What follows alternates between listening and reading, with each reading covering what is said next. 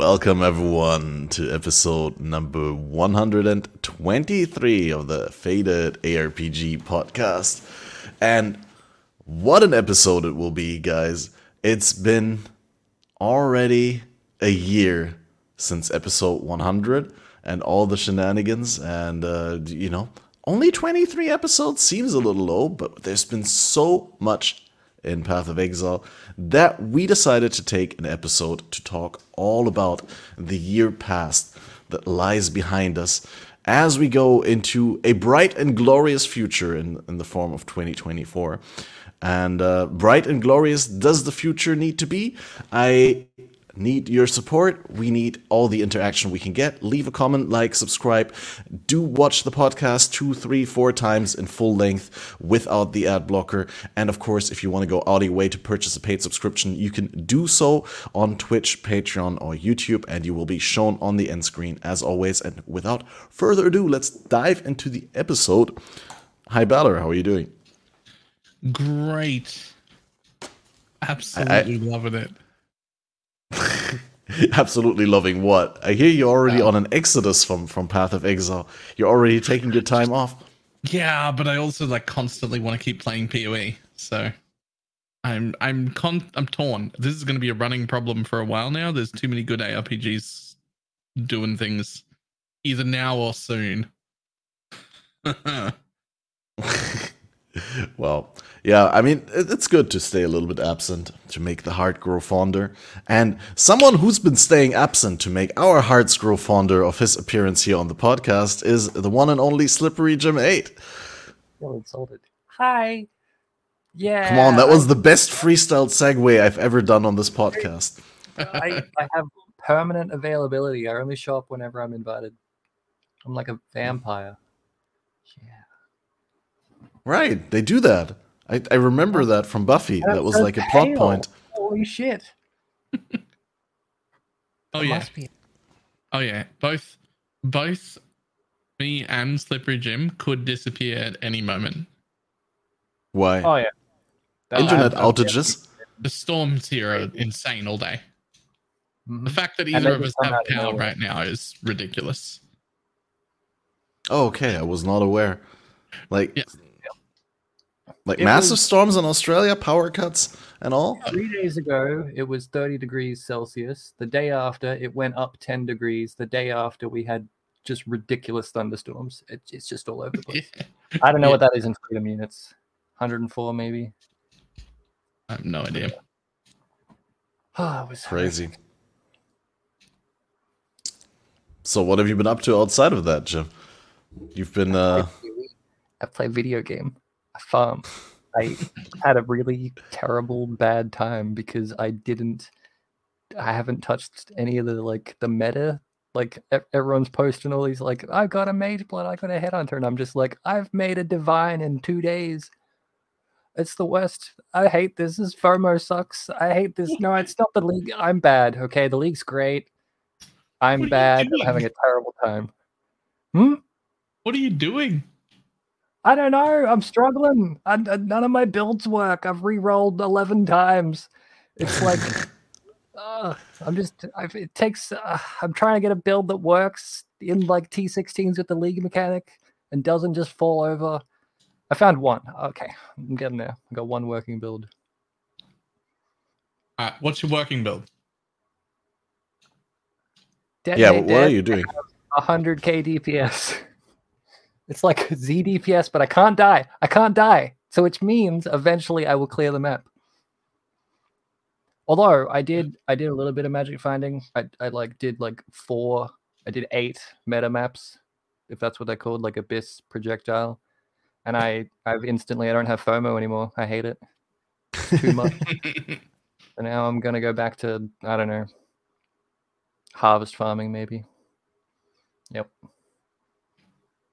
I can't like because I played I like auto bombers and minion builds, you know, like yep. I don't like pressing buttons, and so like because um, De- detonate dead's like an ignite build, so I did like abyss farming, but I only ever get one phase of the tower of the, of the spire because the dot hits it and I can't do anything to stop it. So I need to play like a hit based build if I wanted to do proper magic find, and I can't because I don't want to make the 12th build. I'm done. I'm, I've had enough. Yeah, you want to arrive somewhere. Marionettes are great. You'll love them. Yeah, I've heard that. I've, I've, I've people. There's lots of people everywhere constantly telling me to try all these different builds, and I, I have. I've played many of them, and some people like, Balor's playing Dark Marionettes. You should play Dark Marionettes. They explode and they do damage. I'm like, yes, I'm aware. I love them because they can't die technically, but uh, I don't want to. I'm lazy. Is, is that belt still affordable now, or is it like? I mean, I assume you popularized it to some degree, but Yeah, it's just there's no one nothing wants to play it. No, there's just there's no way to price people out of it. It's free. It's you could solo self found it. It doesn't have doesn't have any needed things. Is well, I guess you do need to like, find the more of- specters. Yeah, but that's it. Is it Yeah, comparable I've to been what? told. More of mischief, like ignite. Uh. Eh, it doesn't get as much damage as more. But you don't have to press any buttons.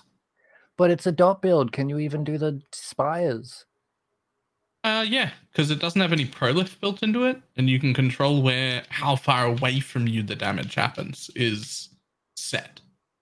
Sounds tedious though. So you can you spawn the spire and you just stand a little bit away, and then that's it. Hmm. Right. I've been told I should use the Dark Marionettes as a Guardian's Blessing on my current build. Because I, I think something I was previously unaware of is that these Dark Marionettes also apply Scorch. Yep. At like 10% value or something like that? Is it a fixed value? scorch. Um, it's fixed, but something changes it. So, like some mobs, it'll be a five percent scorch, and some mobs it'll be a ten percent scorch. Sometimes it'll be a twelve percent scorch. But whatever it is, it's always the same for that mob forever, and it hits uber pinnacle bosses for twelve percent. So it's set in some way but somehow has a different value on different mobs. I'm not actually sure how that works, but Yeah, I have no idea. I, I remember hearing something like that. That's why I asked. But um, I also remember it being super obscure. Yeah, Right.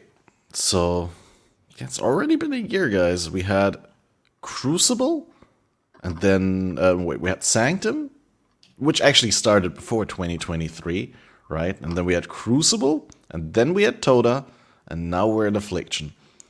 It's kind of hard to mentally compartmentalize that Sanctum is already a year ago.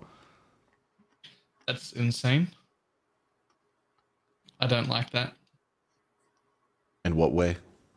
Uh, He's just, old. uh, that doesn't feel like a year ago. Time is moving too quickly. I don't like it. I need, I need time to slow down, please. Think about it. Like a couple months from now, there's going to be PoE two that you can play, and then you're going to feel ancient. A couple of months. Yeah. it's in June, actually. There's one more league before PoE 2 beta. There's a league in March, and then then we got the beta. Okay. Then probably between beta and full release, there'll be another PoE one league, like a kind of legacy league, I guess. And then again, I mean, PoE two is not replacing PoE one, so what do I know? Maybe they, they don't like do a full on legacy, you know, sa- sac- um, satisfy all the urges league, but who knows? I, I think it. What what is this league, Slippery Jim? Satisfy all the urges, league. Oh yeah. Just do whatever you want. You know, except hardcore, I suppose. I don't know. my my next project is just going to be uh doing the the full juice style strategies except in tier 16 and not in mf at all just to be like see you can make like 10 div 12 div 15 div an hour you don't have to mf you can play any build you want Yeah. you can just it's fine You just need a mage blood first to get it viable, right? no no i'm in a private league i don't have access to gross stuff although we do Oh. have like two or three headhunters lying around and a mage Nice. blood but Oh, it's a mage blood. I don't have. don't I have- don't own don't any of those. Uh, I don't own it. Not- I don't have access to them. uh, Right, so- But it's your league. You could just go, "Hey, I need this," and someone will go, "Yes, Bella." I mean, they'd probably let me make a video with it if I wanted to, but that feels pretty disingenuous. That's the Bella style. Disin, disingen, di, di, mm, Disingenuity. disingenuity. Ingenuity? Word. Disingenuity. Yeah. Is that the word? I It is guess it. I don't know. I'm not an Englishman. You don't have any of these limits of like all this learning. Well, you learned English. Hey, you know what? You're like English second language, are you? I didn't even. How did I not realize that? You you better English than me. That's how you know. If someone's better speaking than you as an English speaker, that's because they learned it second, because they learned it proper. None of this. Well, I'm not better at speaking it, and maybe, maybe like you know. I bet you speak really terrible German there. Oh, it's awful. Yeah. Yeah, exactly. That's how it works for us English speakers for English and every other language because we're lazy. No, it's just I don't have practice. Like I don't speak German at all. So like when I speak German, it always comes out very clunky and awkward because I just don't have time to like practice it. But uh I mean I yeah, no the grammar is good. It's it's okay. I can't complain. Do you ever like I, talk with another German speaking person and then somehow catch yourself saying English words to like describe something? oh yeah, all the time. Like we make fun of it like using anglicisms, I think is what we call it. Mhm. Yeah, you know, like just importing English words just straight into German and like inserting them all the time, dude. Yeah, you know, you can make like a German sentence and it like consists of seventy percent English words. It's crazy. What was the last question that I talked over? Sorry. Do you ever say Path of Exile words in real life with normal people? I've done it a couple times, and half the time they can pick up on it. Like I said, crangled once, and uh, like they're like they kind of got it, but I don't, not fully. Very rarely. I mean, like, I usually use language to convey things so that people get an idea. So I try to use words that they know. But yeah, like, what happens with me is like that I assume too much knowledge, but not on Path of Exile, but on meme culture and stuff like that. So I'll accidentally use like Twitch emote codes. Like I say, KEKW or, or lol. Omega lol. You said KEKW to like the grocery store workers. No, but I said easy clap to my little sister. And she adopted it, even though she didn't know what it means. Like she also oh says easy clap now. Yeah, my niece and Fantastic. nephew, they say yeet, but they scream it as they do on the meme videos. So anytime Yeah. they're putting something away, they just scream yeet and like throw it into their cupboard. It's horrific. I hate the new generation. That's great. I love it. Uh, yeah, hmm, something. All right. And so th- I have a, a number of things written down, but my first thing is what's your favorite Vaal skill that was introduced in 2023? If you have one. Most of the time, I don't even vaal my skills. Like, like I don't even go to get vaal skills. Should I be? I feel like I should be. Well, I, I think you can always use like one Vaal skill in your build. Like worst case scenario, you just like use a Vaal Grace, right? Yeah. Yeah, but it's not new. Oh, What do you mean? That's not on you. You said what, like a new Vaal skill, right? oh yeah, yeah. It's not technically new. I don't You're even right. remember his own question. Oh, No, but Bella was saying like that, that he was Yeah, not I- using any Vaal skills at all. I was being a prick. Vaal skills like add buttons to your builds though. And the less That's buttons true. you have to press, the better your build is. That's there's a direct correlation. Every time you add an extra button, the build gets worse. I feel like there's something like diminishing returns or something like that. I I think there's a point at which adding an additional button doesn't matter that much. Like, Marionettes has zero buttons. It's the build of the league. Ah, marionettes. How many builds you played, Bella? Um, five or six. Oh, nice. Yeah, good, good. Yeah. H- How many of them are different versions of marionette? No, only one marionette build. Uh, okay, that's, uh, that's what. Yeah, that's, yeah, that's- Build of the league alright. though. Best one. Somebody I- um somebody's been making one in softcore trade and like at degenerate levels and linking me all the gear and it keeps making me want to go back and play it more.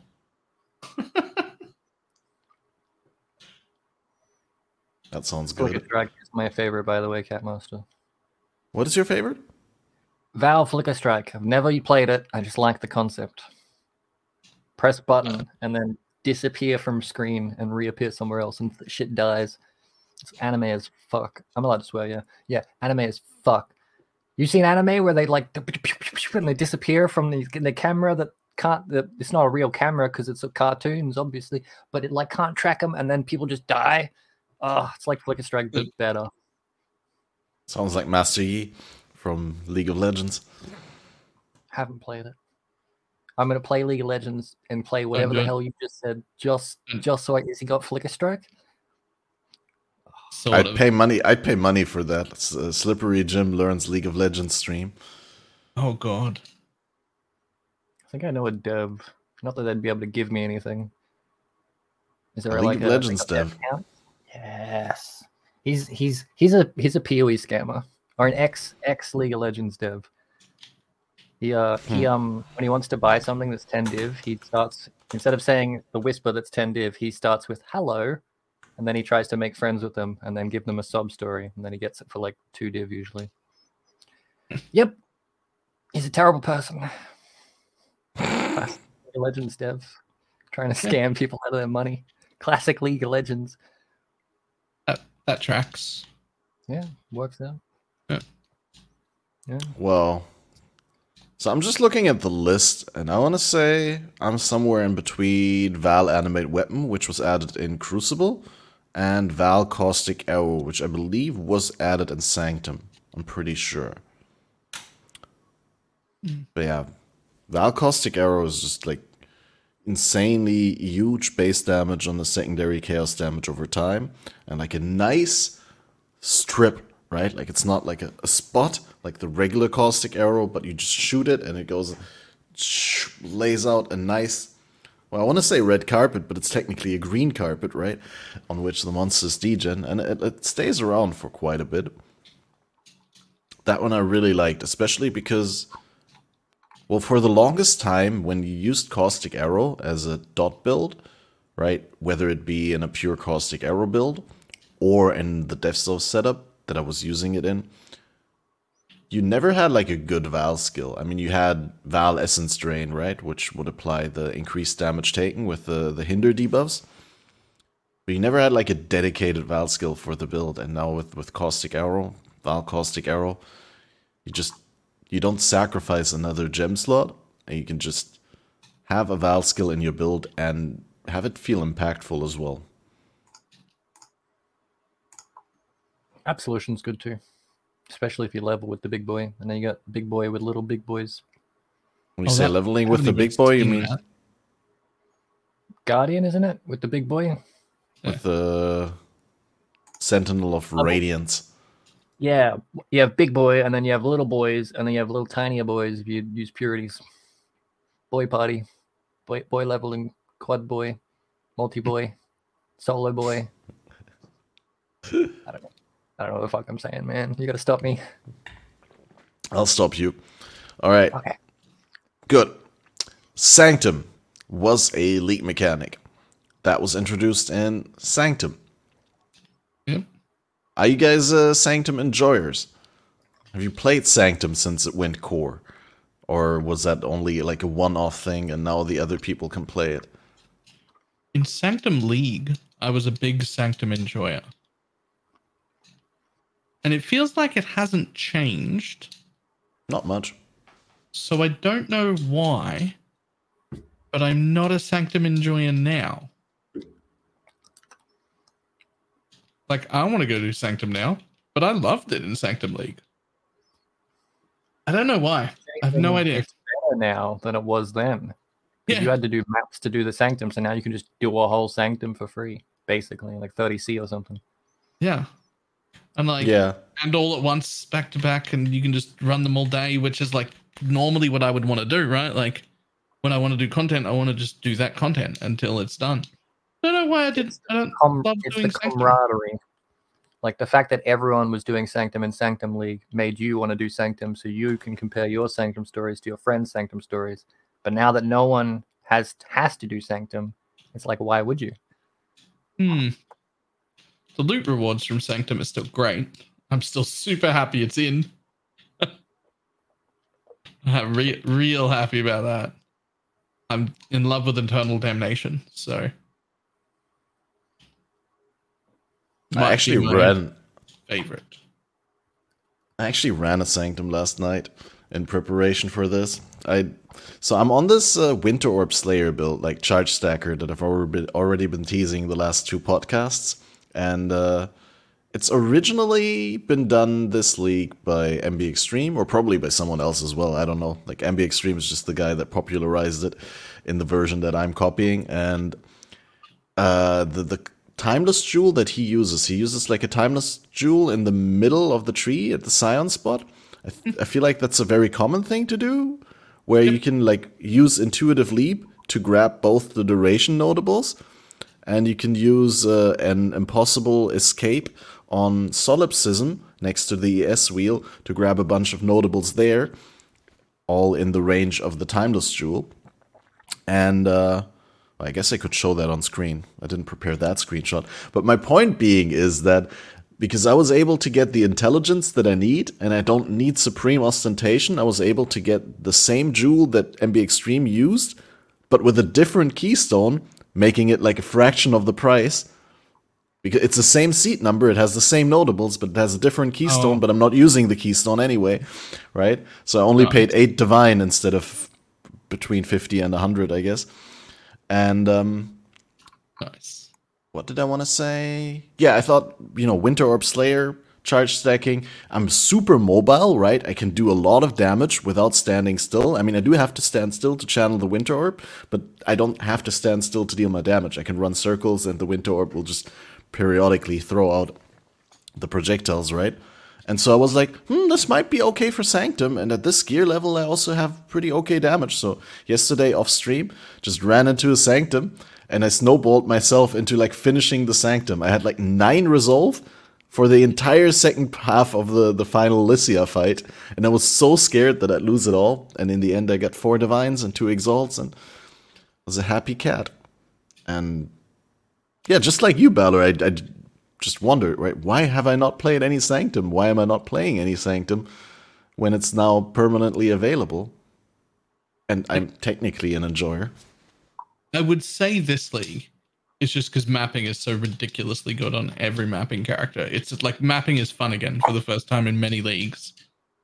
Just going into a map. No prep work, no nothing. It can be Alc and Go maps. They're all fun. so I think I would say that's the reason. Except that it was in last league and I didn't want to do it then either. So Yeah, and last league was a huge source of currency for many people. yep. It also got harder, like Sanctum. And so like you can get 30%, well, 80% of the way through and get shot by like a random rare monster and you just hate you hate your life and you hate Sanctum all of a sudden. Oh, maybe not you because you're hardcore, I don't know, but very scary. I haven't been And, hardcore in like years. I, you're just you're the hardcore guy in my brain. What can I say? That room that's like with the little candles on the floor that Im- that tell you where a meteor is going to come down, and you walk in there and there's 50 meteors, and any one of them could end your run. Sanctum scary. But you should play it though. I had really those rooms twice and I never lost a. Maybe I'm just a god Oh, in human clothing. good build. No, but the thing is, like, yeah, they did increase the uh, the number of rare monsters. They made it so that in certain rooms you have to full clear in order to progress, and they also made it so that the the rares are harder, right, and the uniques. But they also made it so that defenses are now actually affect your run. So like evasion and armor actually do something to protect your resolve. And I don't know how much it is because I've only run that one last night, but there was certain situations where I thought, "Oh my god, I'm going to lose a lot of resolve and inspiration here," and then I didn't, right? Because I guess my character just evaded and avoided the resolve loss. Hmm. I have no idea. Wow. But yeah, I'm definitely gonna try out a little bit more with Sanctum. Another thing that we could talk about, but that's been mostly memed on, and I don't want to be a negative Nancy, but Sanctum is also the league that there was the addition of the game mode Ruthless, which uh, Mm. do we do we consider that a successful experiment in retrospective? yeah. It took I mean, what they wanted to do with the PoE one game, which was make it slower and more whatever, and it put it to the side. And then we got in a, a league called Affliction that has billions of items, and that wouldn't have happened if Ruthless didn't exist. They would have kept with the narrative of make the game slower, make it harder, make it hardcore. Probably. Hmm. Do you think Maybe. the, the the pushback on the ruthless changes and additions is like an indirect cause for them to swing back with affliction and make it so generous? Not entirely, but I mean, like they would have gone more on the route of make the game slower and more hardcore, like it was in the beta, if Ruthless didn't exist. Now it's like anytime they get an inkling for making it slower and harder, like the beta, they go, "Oh, we could just put that in Ruthless." Oh, Ruthless, maybe Ruthless was too hard. Now Ruthless can have four ascendancies instead of three. Maybe we went too hard on that. Let's go back. I wonder how much of like overlap there is between things that they want to put in PoE two, but they're testing in Ruthless kind of thing. But probably not much. Hey, we'll find out in Well, certainly the the well, right? That's like the something well, that Affliction well. They, I bet you they're tracking how many people click that fucking well. I'm, like I don't. I these refuse to click it out of principle. "Ah, it was useful to me once. I had no flasks and I was scared. And I clicked that well so hard. I remembered where I was. I went back for it. Saved my life. That well. I'm not in principle against the well in affliction. Like that one is nice, right? But I, I'm I'm with you on that, Balor. I just don't want to click it because it feels like they're trying to uh, they're trying to make it tasty for me to click more wells in the future. They're trying to introduce the well in this mechanic so people get used to seeing it. So when there's a well in PoE two, we don't get upset. But we've all collectively agreed to get upset. It's not going into the game. It's going to go into the beta. We're all going to go. That's bullshit. Fuck off. And then they're going to take it out. Have you watched Kripp's interview with Jonathan? Not yet. I ago? really want to. It's on my watch Well, list. well, well. Yeah, it's like 90 minutes, so it's it's it's a chunk of a watch. But I have watched it, and um, Crip does ask the question of the well, and Jonathan does not provide a very satisfying answer for the well. Even though, like, and I'm only pointing this out because otherwise, I think the interview is very good, and Jonathan does rectify a lot of things that the public perception didn't like about Path of Exile 2 so far, right? Like I, I have a lot of people in my chat who told me that yeah, they really this interview really like made Jonathan worth more in their eyes to the PoE two project and made them also look forward to PoE two a little bit more than they were. But specifically, the well answer was kind of a non-answer, where Jonathan was like, "Well, it has to be there for flavor reasons, and you're gonna like it, and uh, you know, it's it's not to like it. no, the thing is, the thing is with the well, it's really just extra step, and that's what Kripparrian says, right? Like Kripparrian has played almost exclusively Ruthless for the past league or two, right? And I think this league he's not in Ruthless, but he's in regular trade or in, in regular SSF. But he he's just said like there's like no benefit to it. Like he just puts his vendor next to the map device in his hideout, so there's literally one extra click on the way into his map to or out of his map to refill flasks. And yeah, I like the way that I always defend it is that people are shitting on stuff in PoE 2 by taking a PoE 2 feature in, in isolation, kind of, right? And importing it in their brain into PoE 1 and thinking how they would like it if it was in PoE 1 right now. Whereas I say you have to like judge the entire context of PoE 2. And yeah, right now, if instead of going back refilling my flasks, I had to go do extra steps and click a thing in town, I would very much not like that. But in the context of PoE 2, it might be not as bad as I think it is now. It's not even a PoE thing though. This isn't. It's not like a new concept. It's a really old concept. It's a really old concept we hated in the late nineties. We hated it again when it showed up in the early 2000s. We hated it again when it showed up in a different game in the late 2010 ish, 2012 ish. And we'll hate it again if it comes back for PoE 2. It's not a fun mechanic. No one wants to click the thing. I would legitimately rather that you literally just don't refill flasks at all. Yeah. Then there was a thing there to click to do it because now Well, I have now to it's click it every optional. time. Now, now you don't refill flask, and if you don't want to click the well, you don't have to. Most probably good players won't have to click the well. But what if there's a bad player and they're like, "Oh no, all my flasks." They Well, must click well. to click it Yeah, exactly. because it's there. Yeah, it's you don't have to I gotta click use if it. Yeah, no, you you don't have to. No. Don't. do. Isn't it if you portal out of a boss fight, it resets its health? Isn't Yeah. that how that works? No, no, no. If you die on a boss fight, you can portal out, but if you want to portal out during a boss fight, you have a two and a half second portal animation rather than like instantly opening a portal the way that you do it right now. flask, risk the portal out, get your flask back in the well, and go back in. I did that exactly that. I did that on the warrior fight versus Captain Heartland in the Gamescom uh, demo that I played, and I felt it was very exciting. But I also can totally feel like when you've done it like 200, 300 times, it feels like a nuisance, and you're like, "Wait, I poured it into town. Why do I have to go three steps over there to click the well and to go Oh, back to my right. portal?"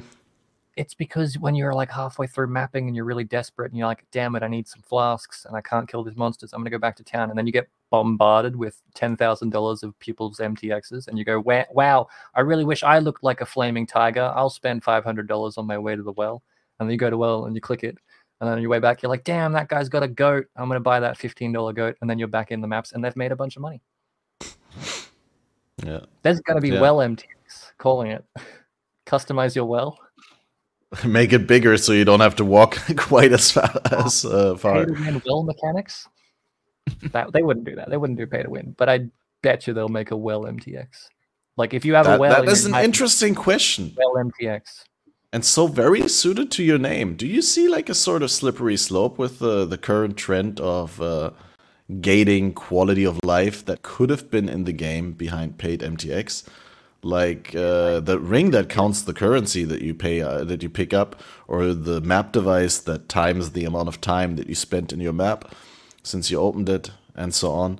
I've I personally am very mild on these things, and I'm like, hey, it's cool that they give us new funky MTX. But I've seen some people, OG players, right, mind you, like people who've been supporting the game since the very beginning, who are like, they actually trained their fans well to accept this bull. Because you know this is quality of life that should be going into the game that they're like gating behind a paywall, and uh, it's not making the game better. Do you, what's your stand on that, Balor? be- honestly, uh, sorry, it should No, just go be for a it, Jim. command like slash kill that you can check yourself and you can see it. But if they want to have a version you can link in chat, make that a MTX so you can have both the quality of life for the players and the bragging rights for the MTX. But no, it's just an MTX because fuck you, give us your money.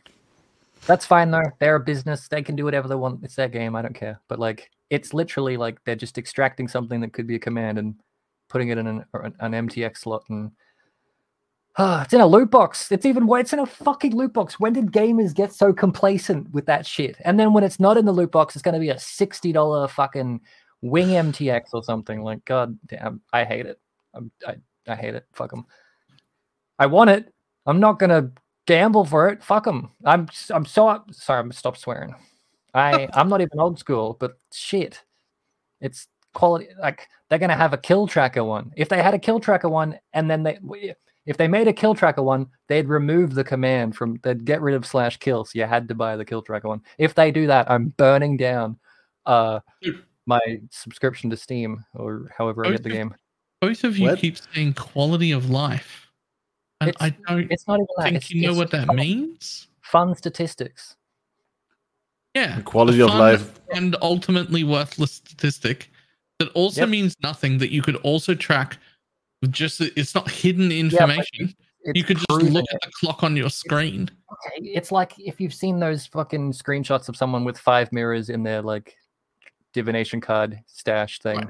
It's like But you're I no pulled this more from the game, but powerful for Prove it. prove it. But this You're this no ring thing, it's proof. It's proof that some guy out there farmed 300 divines before he saw a mirror. And now he's got a mirror, and now he's got two pictures of mirrors. Ooh, look Yes. at me. it is a nice visual representation, but I didn't gain any power. I didn't gain any power at all. Having a cool clock tower map device or a ring that shows me I've picked up 9,000 alterations didn't give me any power. The only thing that we should be caring about is do you get power? If the answer is no, think power, great. quality of life. But it's not quality of life. It's, it's quality of me shitting What on if it my friends. enhances your game experience without you having to go out of your way to do third party stuff that normally you'd have to do, even if it's just five seconds per map of you like pressing the start on your stopwatch, right, in order to time how long you, you take in the It's maps. not important information. I No, just it's think not. it's cool, and I shouldn't have to pay for it. It is cool. That's Yeah. why it's okay that you have to pay for it because it's not No. important. It doesn't do anything. It gives you no power.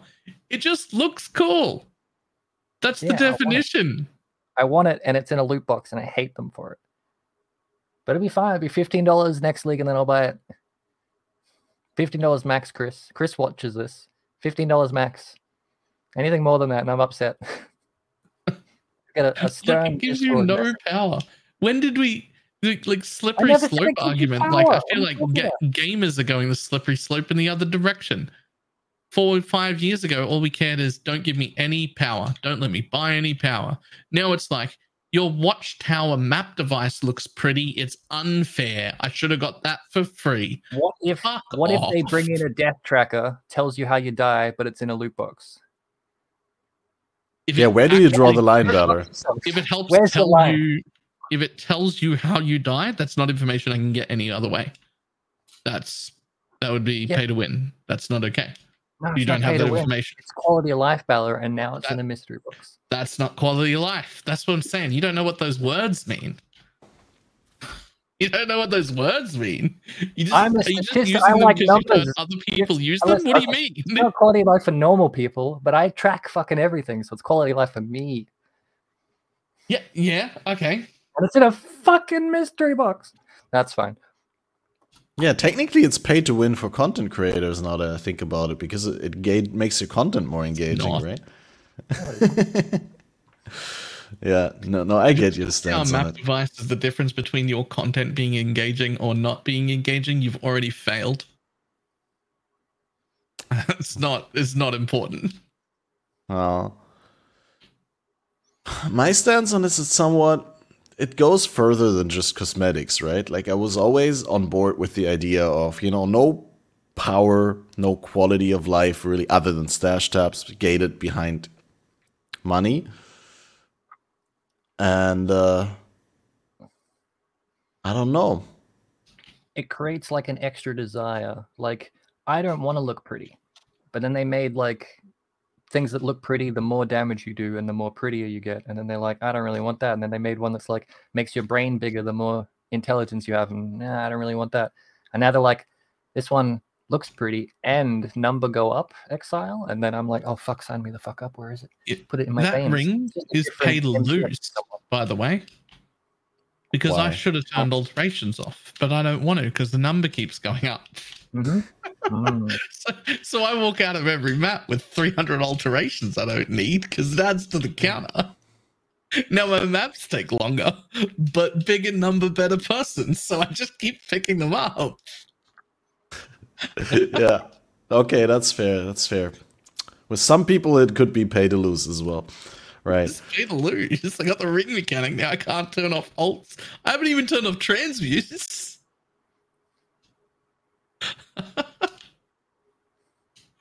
Yeah. No, I, I'm just like I, I I observe the conversation around these things very carefully, and like personally, if you told me that this was the way that they go back in the day, I mean, I kind of was always sort of already against stash tabs as a thing. I just understood the necessity, right? Like you can't sustain a game on purely optional cosmetics because there's a lot of people who don't have money to buy a game and who still want to play a lot and they'll obviously not buy the cosmetics but you can't just operate a game on nothing right they did need to create some incentive for people to at least at some point in their PoE career pay money for the game in order to fund the ongoing development and future development and all that so I like I always thought of stash tabs as sort of like necessary evil kind of thing and like the least possible evil. But I think Yeah, I, I think it's branched out a little bit, right? Like, obviously, they've also tried to cast a wider net by just making better MTX, like just things that looked cooler, that provided cooler effects, um, like the you know the rare monster executioner stuff and and mm. that sort of stuff, the new fancy things. But I definitely think and I'm not sure whether I should call it a slippery slope, but I definitely think they're going further and further to to test like how far can we go in creating this like want or need in the players to have this, you know, where it's like providing you things that go beyond pure cosmetics so that people are actually going to buy it because, you know, at a certain point if you've had 200 armor packs, like the, the incentive to buy more cosmetics is not that great, right? And they do need to incentivize people spending money on the game like just how content creators do need to incentivize their audience to uh, pay for the free content that they're providing. Uh, just, I don't know. It's, not only do I not think any of those things are going to win, like I don't think anybody's using quality of life correctly. Like I just that's that's fine. It's okay.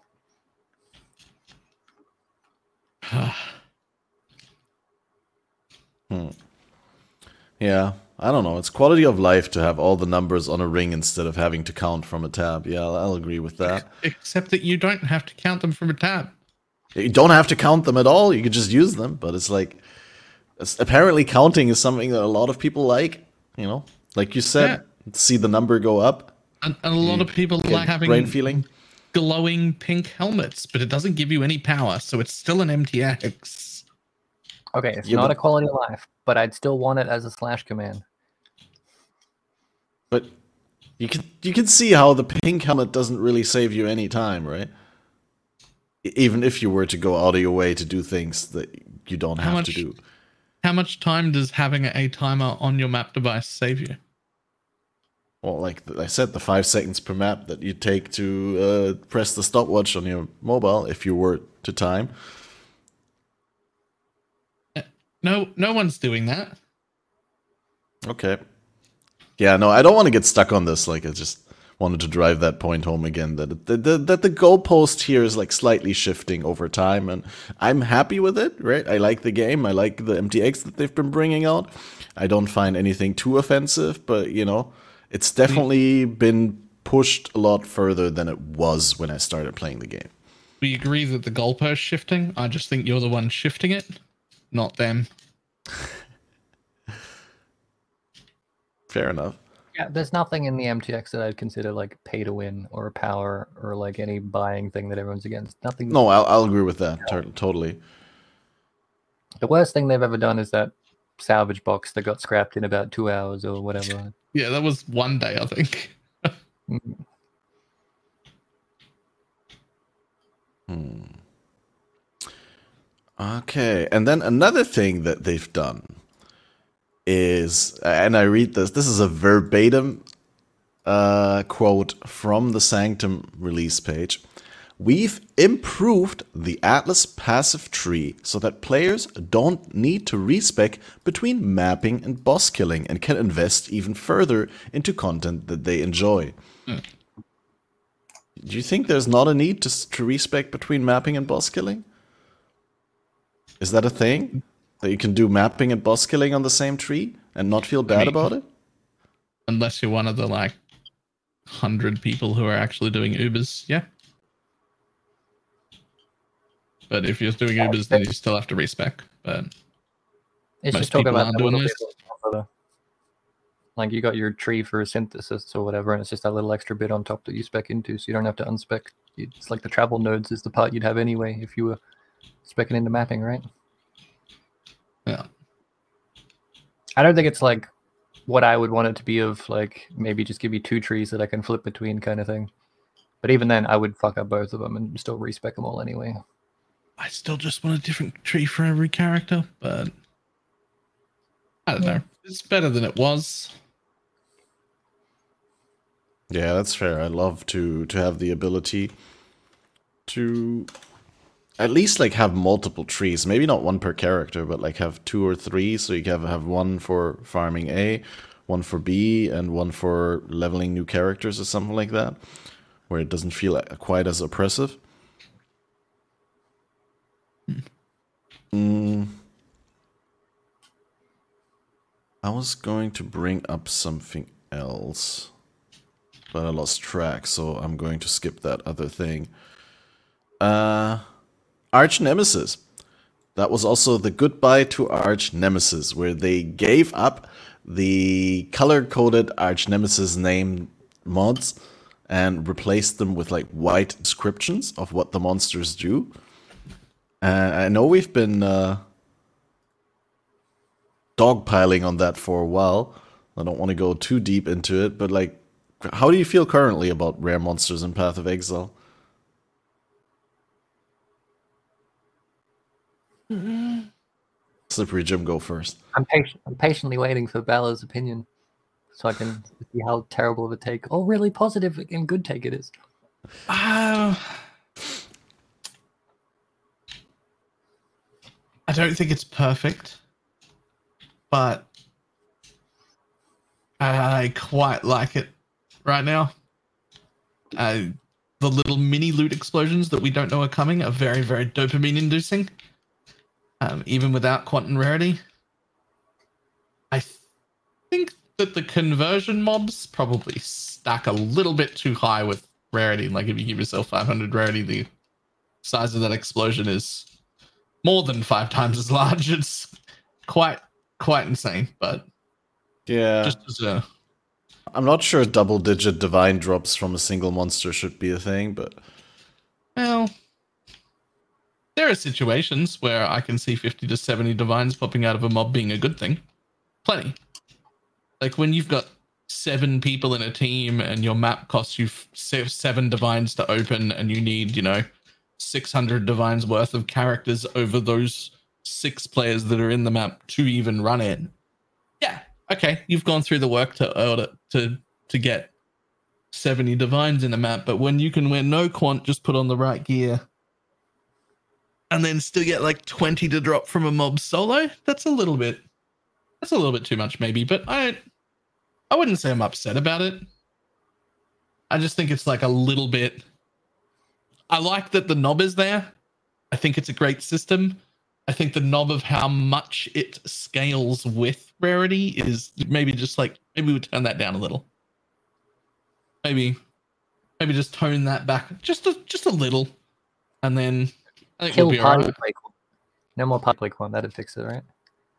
But that doesn't really help because the party play isn't a problem. Just I have FOMO for people that have friends. If it helps, they make less money than solo players.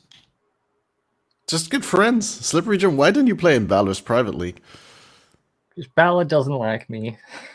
I don't want to play Balor's league. Yeah, I'll join it and then I'll go. Does anyone have a headhunter? And then I'll get one and then I'll migrate migrate out. out. Yeah, headhunter in my life. That's the strat. No, I was just like wondering because like I, I have played in Balor's League, but I'm not uh, down there, so I always have bad ping if I play with those kinds of people. Like that's also the reason that Balor and I don't team up in BPL or something like that. I think once we've been randomized on the same team, it would have been great, but it's like completely useless for me to play on Australian ping and similar for Balor on Europe ping. Oh yeah, that's not feasible at all. So yeah, those kinds of people. You mean Australians? That's pretty rude. did I say those kinds of people? Yeah, you did. okay. Uh, I mean, like people from that sort of geographic location. Oh, we know, we know what you mean. We know what you mean.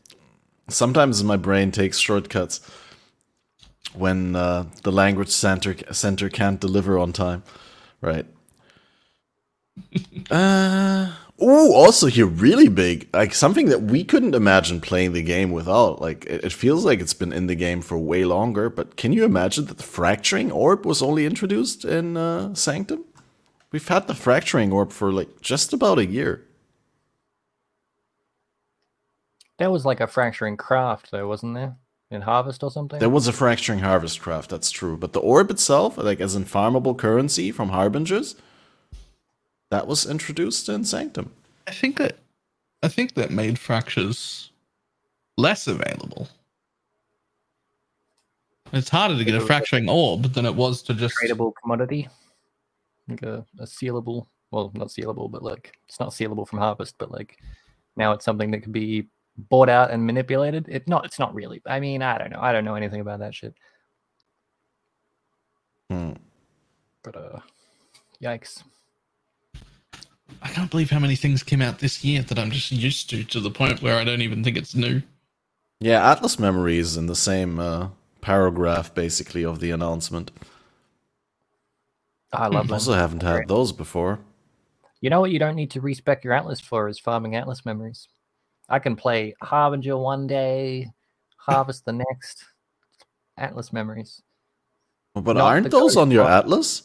But they are affected by your Atlas pass. They are no? not. They're not, okay. But did they do happen on your Atlas? Because I remember that. I remember doing one once or so. They they use your atlas to pick what maps, but they don't use your atlas at all. They don't Okay. use up anything. None of the skill points matter.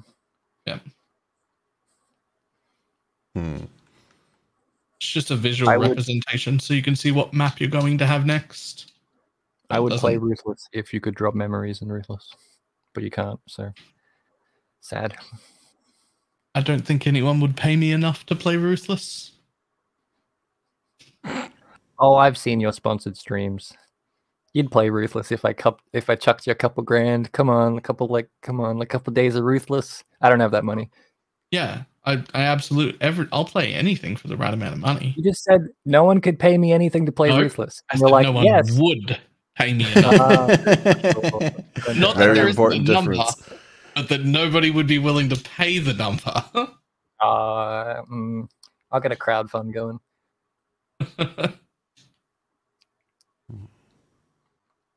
All right, and then we also had some incredibly powerful items added. We have to move on from from Sanctum, so this is going to be my last Sanctum point. But we had Eternal Damnation, right? Progenesis and Nimis and Oriath's End, the Steel Ma- Mage Flask. And I think there's a number of other memorable because this is when all the race, boss kill, reward, uh, unique designs were integrated in the game. Do you have any like favor favorites there? Any standouts? Anything that you think is disgusting OP? Amulet. Amulet? Amulet's The- my favorite. Ask. What's the Wait, amulet? that's the Eternal Damnation, right? Mhm. God, I'm br- gonna bring that one up. Uh, that one is the one that changes, if I recall correctly. Oh no, that was the ring. Yeah, this is the elemental damage reduction equal to half your chaos resist kind of thing. Yep. Pathfinder being my favorite class, 100% phys taken as, and then use that to lower your damage a lot more. It's just really nice. Hmm. For for a short moment, I thought you were talking about original sin when you first like said the amulet, but obviously original sin is, sin is the ring. This stand out. This does stand out more to you than original sin. Mhm. Hmm, Because Balor, original the sin fan just of gets defense. damage. But I can already get so much damage that I can do everything. But I what I need is to get so tanky that my Pepega ass can still kill things. That's you can we all I can like easily get like. I I like can auto easily- bombing, so the Oriath's flask is the best thing for me. But, uh, because it's Hmm. like prolif and you can explode and across the map. Love it. Don't even need damage. Don't even need damage if the thing that dies kills the next thing. It's great. Yeah, I also just learned yesterday that you can use the original sin ring. It makes sense, but like I never thought of it like that. With the all elemental damage converted to chaos damage, you can actually convert the Oriath's and random element damage from the explosions into chaos damage. Um,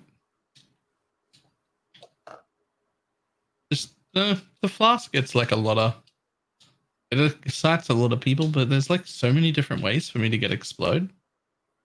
That was just another way to get explode. It wasn't exciting. I'm Well, it's exciting because it's a way to get explode that is available on builds which have previously not had a way to get Yeah. explode. Well, but it's not, exciting something for new. Bella, but exciting for a lot of other people. Yeah. I'm excited by something that hasn't existed before. Right? Lowering my elemental damage by a percentage of my chaos res is not a stat that doesn't exist anywhere else. That mechanic wasn't a mechanic, and now it is. Monsters explode, that was already a mechanic.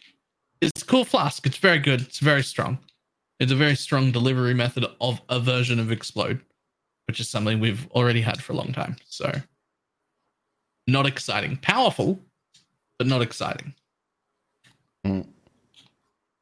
Yeah, it's safe to say that Sanctum has left an impact. You wanna, you wanna, your favorite Catmaster? uh, from the uniques.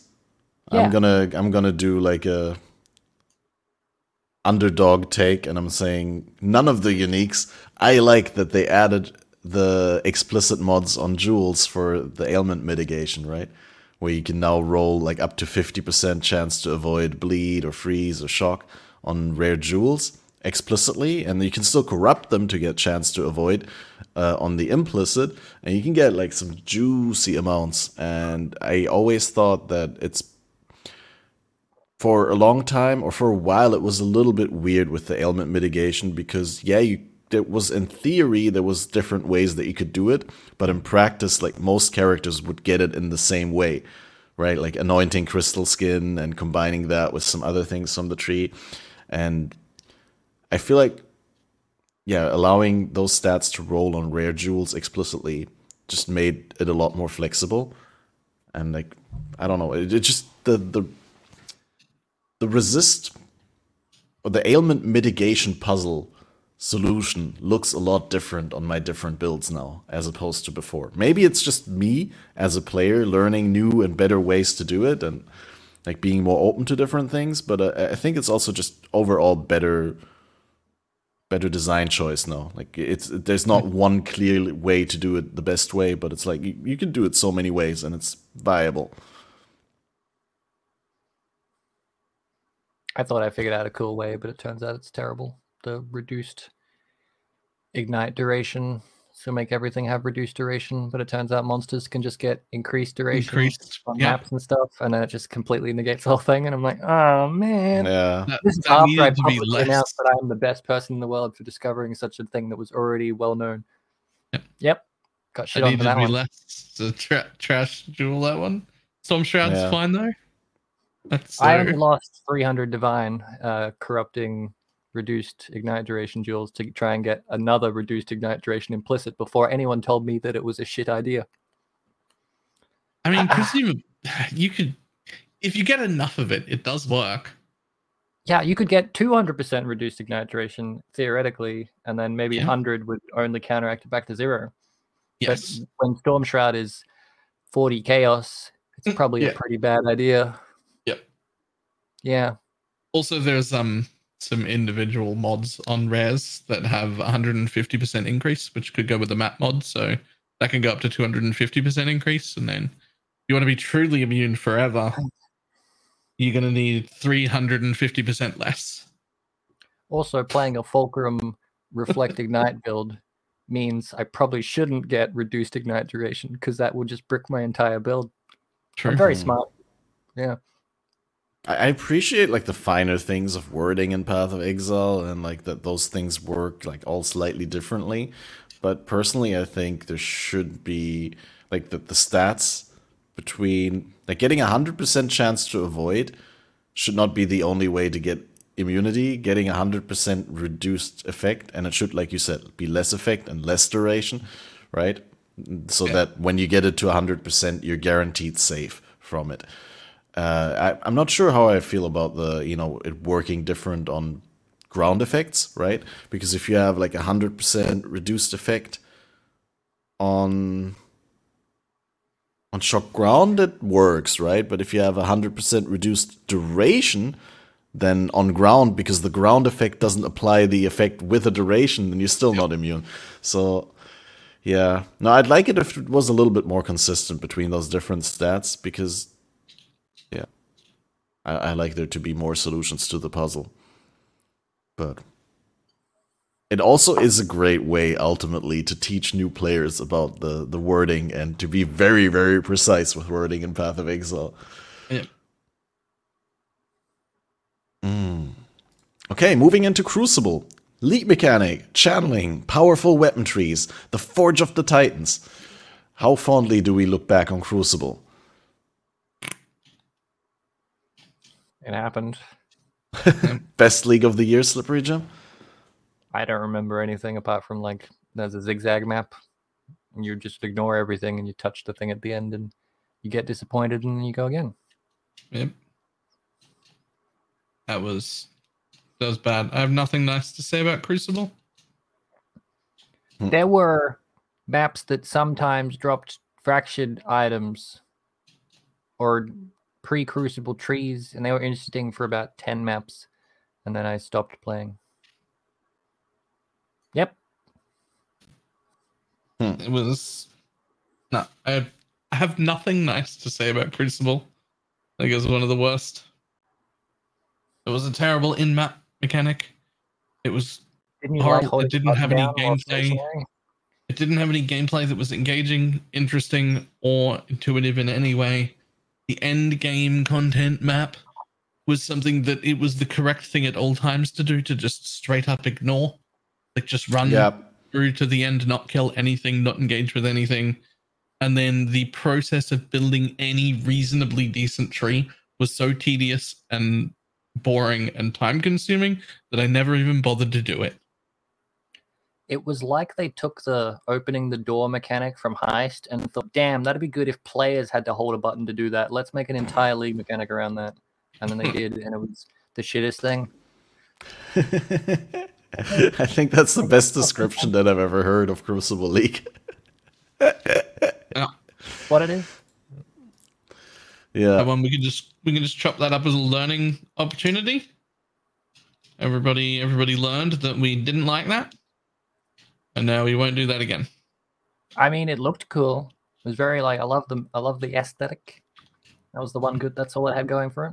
Nice. Yeah, that, that's a positive say thing we could say about it.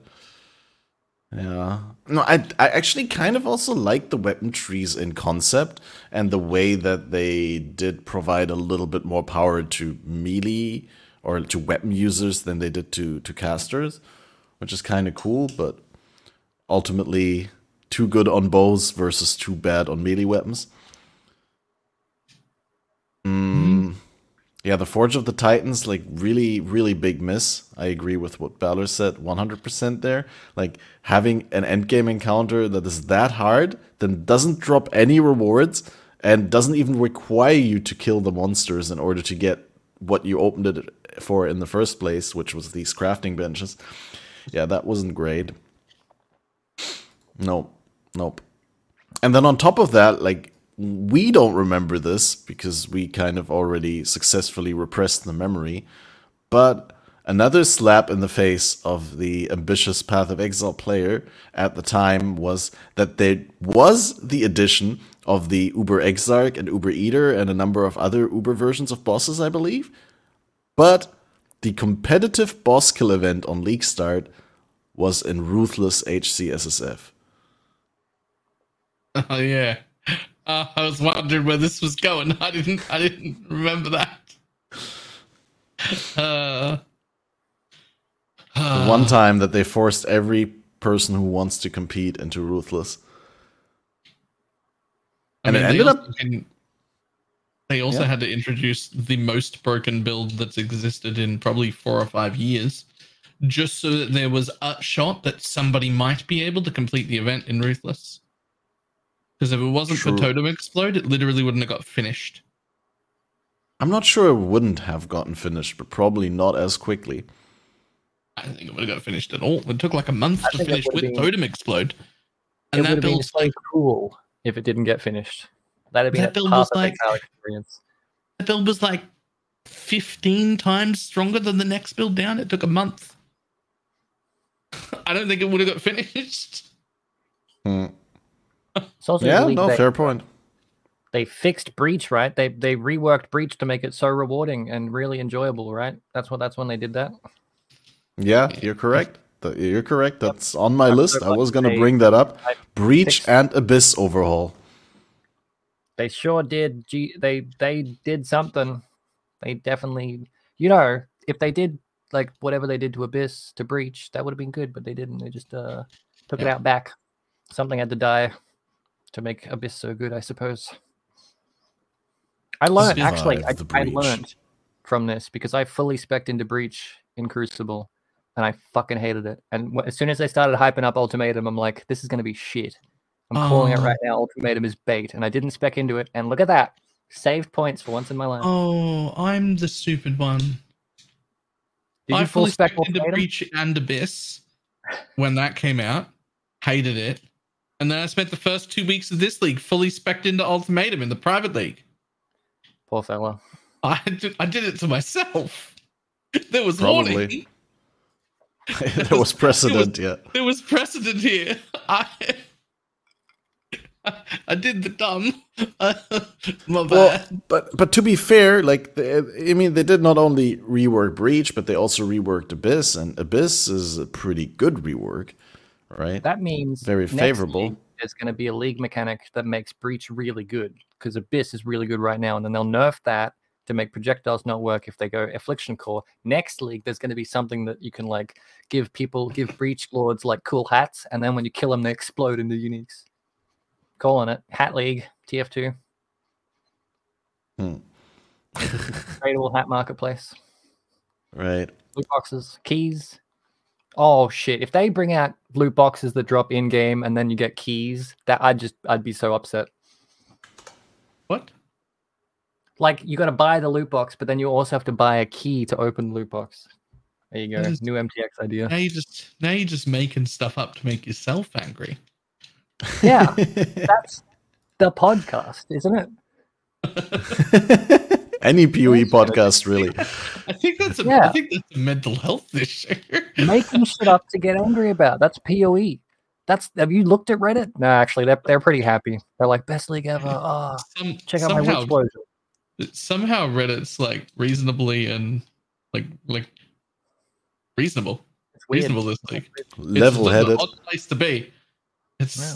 suddenly okay.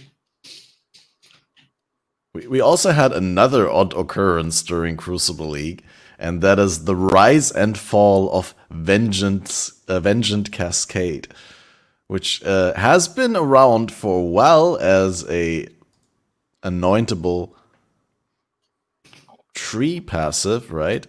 Anoint only notable, but then in Crucible, it was changed to also returns at the end of its flight path as opposed to I think I believe previously it, it made projectiles only return after they hit their last target. And in this case, like they could hit anything and they would still return.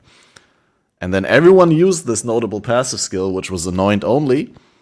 And then right the league afterwards, it got terribly nerfed, where it didn't do the projectile returning stuff anymore. They introduced the returning projectile support skill instead, and this notable, which is still anoint only, now only grants 150% increased speed to returning projectiles, which made it so that instantly, from one day to the other, no one's picking it anymore. Probably called People- for to be honest. It was way too strong. Mm, yeah, absolutely. I, I agree that it needed to be changed. It's just like really funny how, you know, they buffed it to this OP state for one league and then they turned it into something that we would never, ever pick because it's Oh, anoint only. And why would you use your anoint slot for it? That still gets You taken. get by more some people. People people take it because of the speed as bow damage, the mastery where projectile speed counts um, for damage or what? Ethereal knives is an example.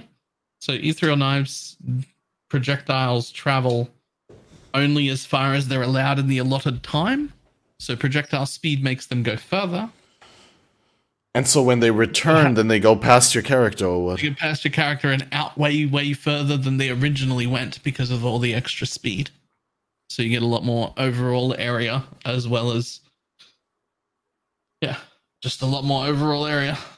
Okay, fair enough. So it has some niche Can they hit cases where it get, gets used still.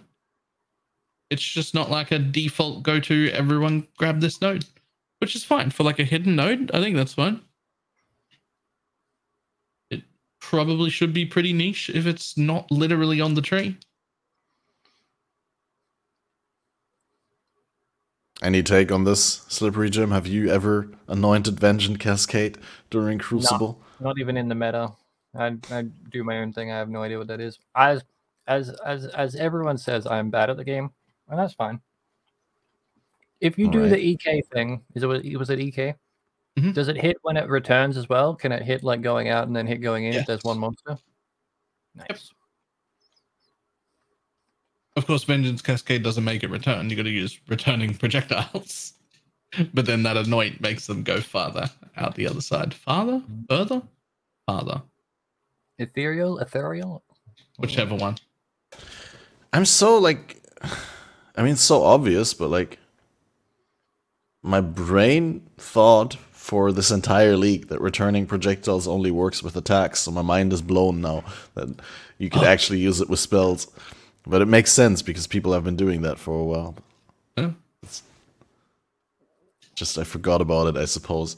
Well, another addition that wasn't there before Crucible is the Atlas gateways, which connect locations on the Atlas passive tree and uh, were somewhat promising in their original concept.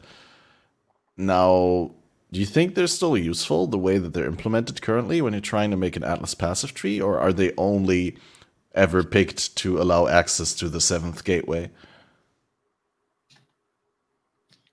It's very rare that somebody sends me an Atlas tree and they've taken it and it's the correct thing to do.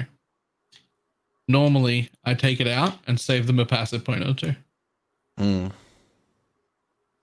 So I think that they would be they're in the correct locations and that they're really good ideas. And I think they need to, need to literally not cost passive points. Neither of the gates should cost you a point. You should just be able to, if you're passing it, as you take the node that leads to it, your next node should be coming out the other side. And if it was like that, it would get used quite a bit. It wouldn't be super OP. What about the, the compromise in the middle about having to just allocate one and getting the other for free? Hmm, Because right now you have to spend two points for one on the right and one on the left side, right? But if you only had to spend one point, that would allocate both at the same time? so in most trees, um, the only this, the main reason I know this is because I spend like probably one or two days, maybe every like league start, looking at maybe hundreds of trees that people send me. It's just a thing, right? hmm in almost all cases, taking it off saves you two points. So if you make it only cost one point, then in almost all cases, taking it off will save you a point. The thing is, it's more than that because it seems like, oh, but you've only, well, okay, so you're going to save one point now.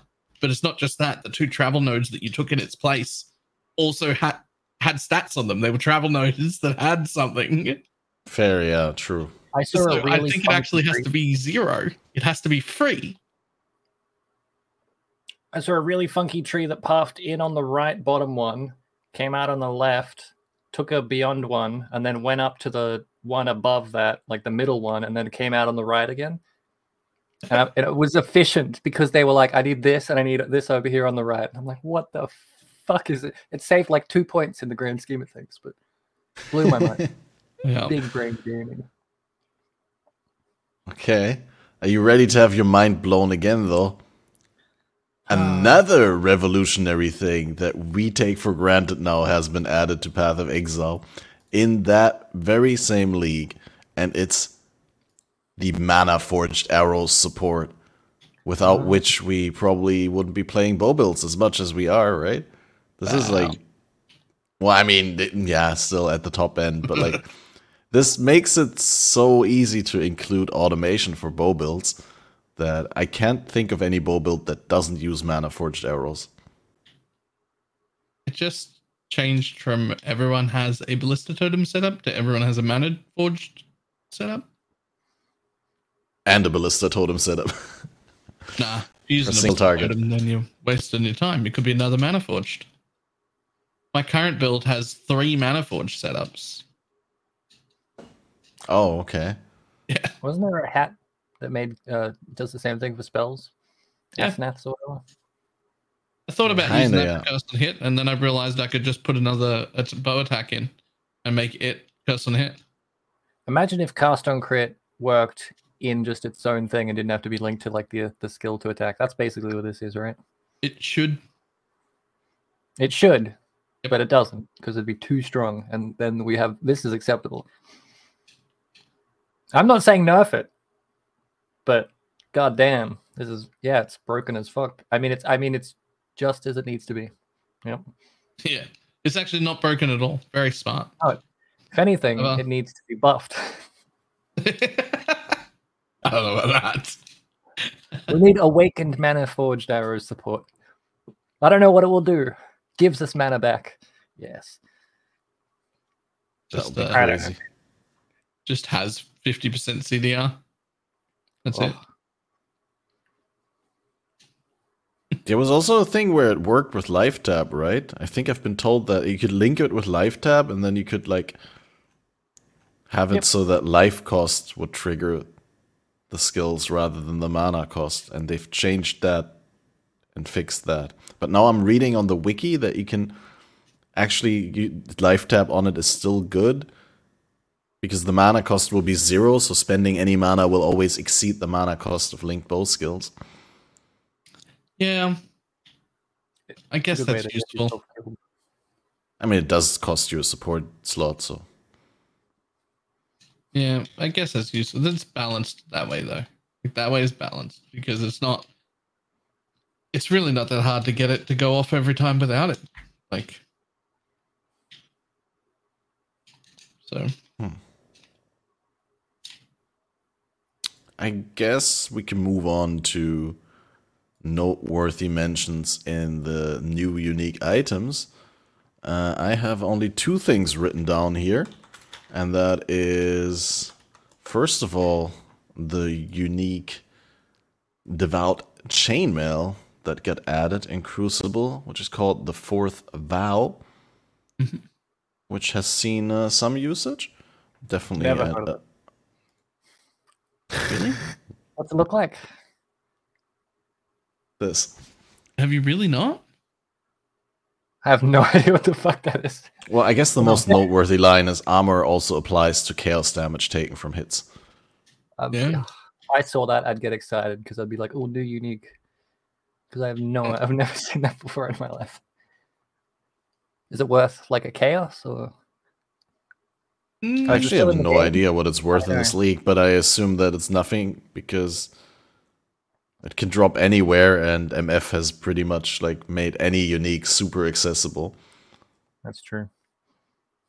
worth enough most leagues that it's definitely been on your filter the whole time and you just haven't seen one. So that's how rare it is. Uh, But yeah, is there anything that I'm actually a real fan of the new wiki adding like meta commentary where it like tells you what you can use things with instead of just giving you objective information on the item at hand, but it also gives you like context and all that. But is there anything else than the obvious interaction with uh, the Juggernaut ascendancy? People Uh, using this for anything else? Maybe. Hmm. Transcendence, maybe, but I feel like anytime I use Transcendence, I'm probably just putting a Loreweave on. You could use it if you're unsure of your defenses and like split your damage taken between ES and life to have two different like regens and whatnot. It's a really shit way to build defenses. I would know. I build shit defenses like that all the time.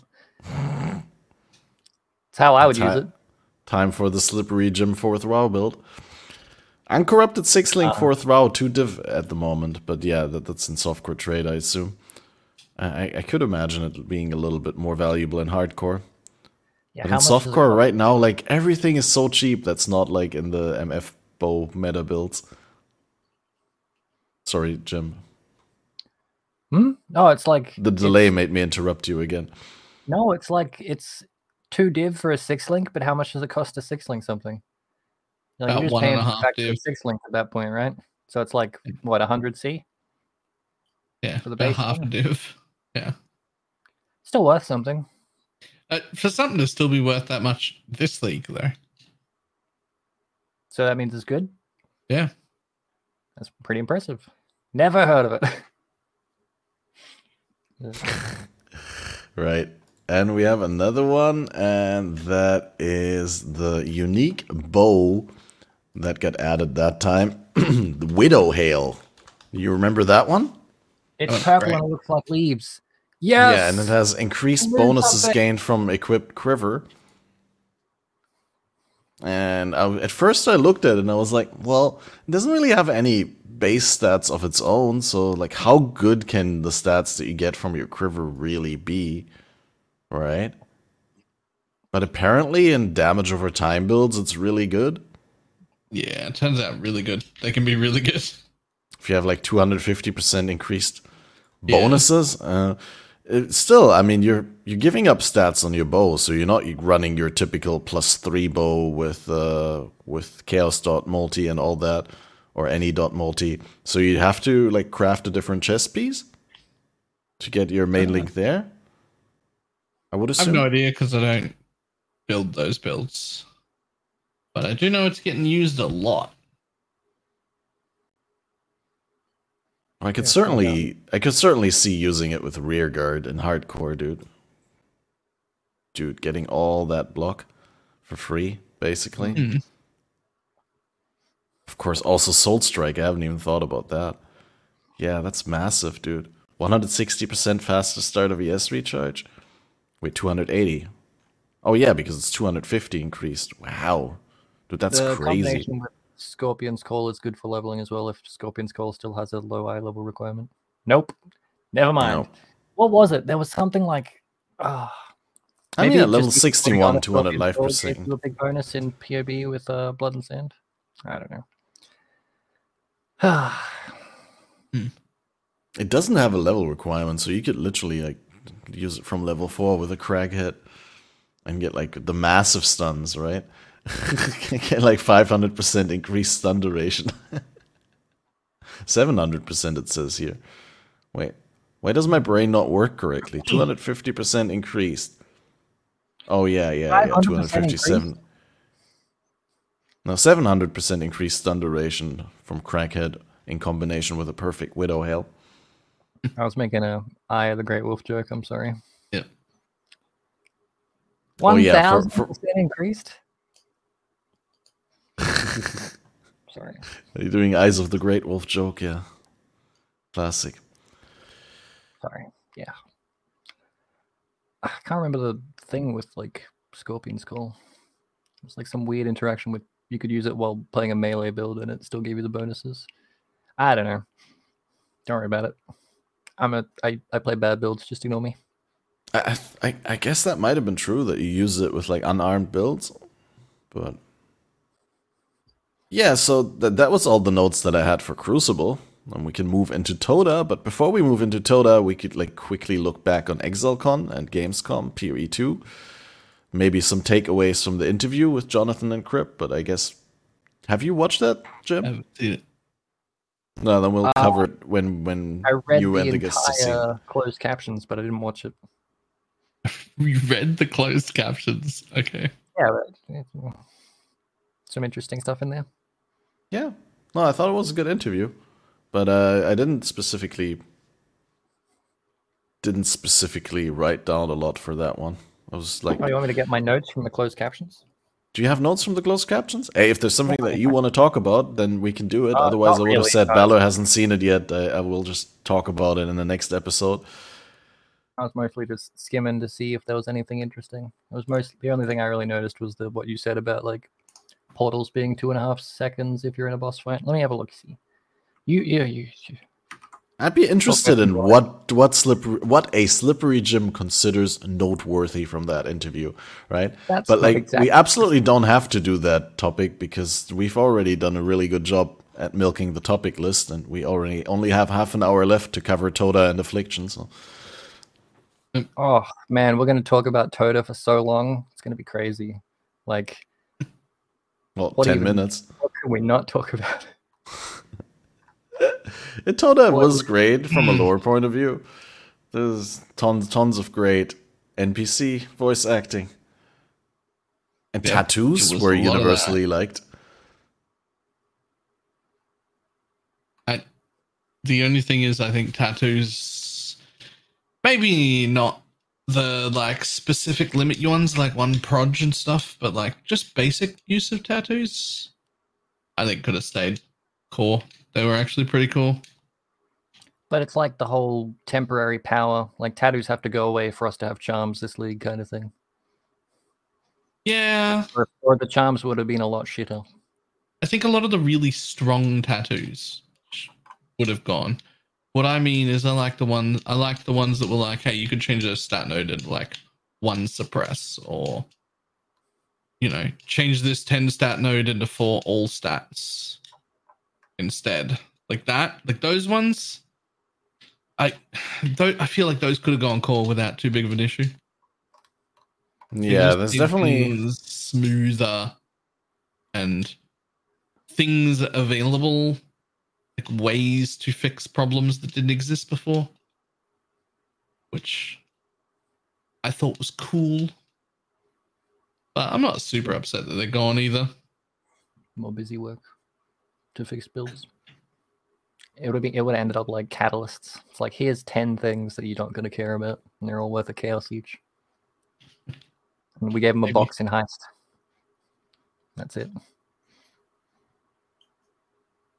At least catalysts are available now if you want to use them. Like I don't know, I kind of enjoy like when I start to craft a ring or when I start, you know, to wear a new ring that I just bought. I usually have a decent amount of catalysts to apply without having to go to the market. And like if I don't have them, I can ask in the guild and someone has the catalysts that I need. But yeah. Uh, no, I, I, I enjoy tattoos a lot as well. They were a little bit powerful, so I'm not sure to what extent they could have gone core without adjustments. But a lot of the power could have been offset by rarity, right? I mean, they were they were already not that easy to acquire in Toda. Sure, there was like a lot of them, but if you wanted to get all the ones of one specific kind that you wanted in your build, then you'd probably have to trade for them. You wouldn't usually farm them yourself. And then if you think about a 10% occurrence rate, right, like 90% less than in Total League, I hmm. think you probably pay a couple divines to tattoo up your character now, right? If that was still a thing, and they could have reduced values. And you do sacrifice your your attribute stats, which are really important in some builds, especially if you're doing like off meta things, right? If you're trying to do something that is a different skill gem than the main attribute in in your area of the tree. Yeah. Well, in that in that case, you're already not getting your main stat from your area of the tree. But what I'm trying to say is, attributes are something hard to give up if you already don't have a lot of them, and you're already struggling to fulfill your attribute requirements on items and gems. So I do think that there is a space for tattoos, and I mean, Chris said as much as the, like Toda being a significant thing in PoE too, right? I'm not. I didn't make that up. That was actually something that was officially said, right? I assume Uh, like the assets, like the totems themselves, like the 3D design put into them was like it would be a big like lore kind of thing, like maybe a zone or a mission or two, maybe, or maybe it's a super big mechanic and it's going to get reworked and implemented into PoE one. Who knows? Yeah, I and the- really the- the- remember. That was my takeaway. I, I think it was one of the things that Chris said at the Q and A here in the in the park in Germany. So that's why you guys might not remember it because there's no park? video upload of that. No, it was at the actual Green Park. Car park would have been Oh, also cool. cool, but, Cool, cool. but less less uh, promising acoustics. It was really nice in in the greens. I found my cheat sheet for uh, the Kripparrian interview. What do you want All right, let's back backtrack to that topic. Let's go, and then we go back to tattoos. PoE 2 beta aims to include entire campaign and around 60 maps, but not all available at once. So maybe they like release it slowly. Yeah, How Yeah, I was actually surprised that, that he, he said as much as they want to do the entire game for the beta. I would have assumed that they like exclude the, you know, the same way that Was Kitava in the 3.0 preview? I don't think it was, right? They did it like an act at a time, didn't they? It was So, like, like I it's a month of Act Six, and then here's a month. Now you've got Act Seven. Here's another month. Now you've got Act Eight. Like as they finished it, more or less. yeah, I remember something like that. Like, we didn't have direct access to everything at the same time. It was like in stages. And I think they kept back some of the the boss fights and some of the big encounters weren't 100% in there. I don't remember the exact details on it, unfortunately. But yeah, I, I was kind of surprised when they said that they're going to throw everything out there for PoE2 beta. Log out macro changes in hardcore. Uh, if you log out in a boss fight in hardcore, it does the same thing about like resetting the makes it so you can't like log out and still have the boss half killed kind of thing. Like it'll reset the HP back up. Although we kind of already knew that. I'm a big fan of that. I like that. I'm, yeah. In general, I think that the death penalty in Path of Exile has been sort of a joke for a while now. Um, I mean, a lot of people don't like the idea of having stronger XP penalties. Like, I think Balor was very vocal about that when that was a Oh, thing yeah. in the in the events. Um, but like Bad. losing 10% XP and a portal out of six is like often not a significant enough loss to to make you feel anything, right? And I'd like to have a little bit of a middle ground there. So I think in PoE 2, like making it so that you can zerg down a boss, I think that's definitely a good step. Especially for the acts, right? Like in endgame, you can still like put up a portal, and then if you die, you can re-enter through the portal. So you, at least you don't have to walk back the entire time, right? I mean, I, we don't know. This is pure speculation, but they did say as much as like the the hideout and endgame mechanics are loosely the same as in PoE one. They didn't exactly say what kind of mapping system we'll have and stuff like that. But I assume that if I put down a portal in a map, it will still have that location forever in the map. And then if I die in the boss room with the portal in the boss room, I can still re-enter the boss room instead of like starting at the beginning of the map, like I would if I died to a boss in the act playthrough, right? So like that aspect is sort of alleviated. It'd be funny Um, if they have a phased boss like that uh Shikari thing that moves to a different room and you die in the second room and it resets the boss fight to the beginning and then your portal's in the second room and then you're fucked. I'm sure they thought about that. Sure, surely they thought about that. They Yeah. must have thought about that. They, sh- they got to think about us being really bad at the game. I'm not even entirely sure that we need there to be an XP death penalty at all, let alone a larger one. But I'm a really big fan of resetting the boss fight. If I'm fighting the boss and I die, I should have to start again. I like that. I like that way more than I like an XP loss penalty. It, realistically, I can level to 100 anyway. It realistically the death XP penalty doesn't actually bother me. Like What about if it's an personally- end game boss? Like, yeah, good, good. What if it's a boss that takes 20 minutes? Good. Good, good. Yeah, I love my torture. Yeah. You get better. Good. I'm not even good at bossing. I'll be the one that struggles with that, and I'm still okay with that. But losing XP seems trash. And it's like losing XP isn't a thing that bothers me. I leveled to 100 many times. It's fine. I, I can do it and I'll do it again, no problem. I'll probably do it in this private league. It's not that hard to do for me. And I still think the XP loss is trash and shouldn't be there, even though it doesn't affect me. But having other penalties is good. And I like that one. I like the idea of, oh, your boss fight has to restart. If you died, you didn't kill the boss, fight it again. Like, I, I like that. That sounds way better. Uh, The the sentiment now now I got one. Uh, no. That every player is going to on the first playthrough of PoE two die on average twice per act boss. That was something Jonathan said is like kind of the design goal for the difficulty of the bosses. A l- learning experience. Fantastic. As long as like clicking respawn at checkpoint puts you outside the boss like it already does, I'm okay with it. No, it doesn't. It puts you back to the beginning of the map, right? I thought that's what we established. Oh, the map, yeah, but I mean like in a zone. Like, yeah, it doesn't add a load screen. If they if they move respawn in town and respawn in checkpoint will be a little bit further apart, I'd be okay with that as well. Yeah. You know, if you're in a hurry and you you're an idiot and you press respawn in town, Oh yeah. I mean, I'm totally maybe they'll have a, a respawn at well button so I can get my flask charges. I think if you respawn, they're automatically refilled. Yeah, Maybe not in PoE 2 though. I don't know. That would probably be too easy. Need need those extra steps, right? Any other uh, takeaways from the the Kripp interview? um, reading uh, something about learning from ruthless to make play to make currency. I'm confused. What this? How did I write this? Strike a balance in the pacing of the game, considering currency abundance and item values. Learning from past league iterations, like ruthless. Yikes.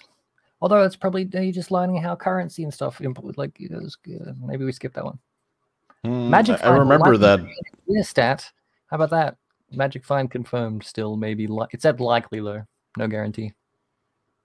I mean, it's super obvious to me that they would want to keep something like that in the game. They're all super big D2 fans. It's been an integral part of D2. I think it's an integral part of what they consider to be an ARPG. Like they wouldn't consider a game an ARPG if it didn't have Magic Find in some way, right? So, and I also kind of like the idea of being able to sacrifice a little bit of like speed, zoominess, defensive power, offensive power for for uh, getting a little bit more reward out of your stuff if you can handle the content that way.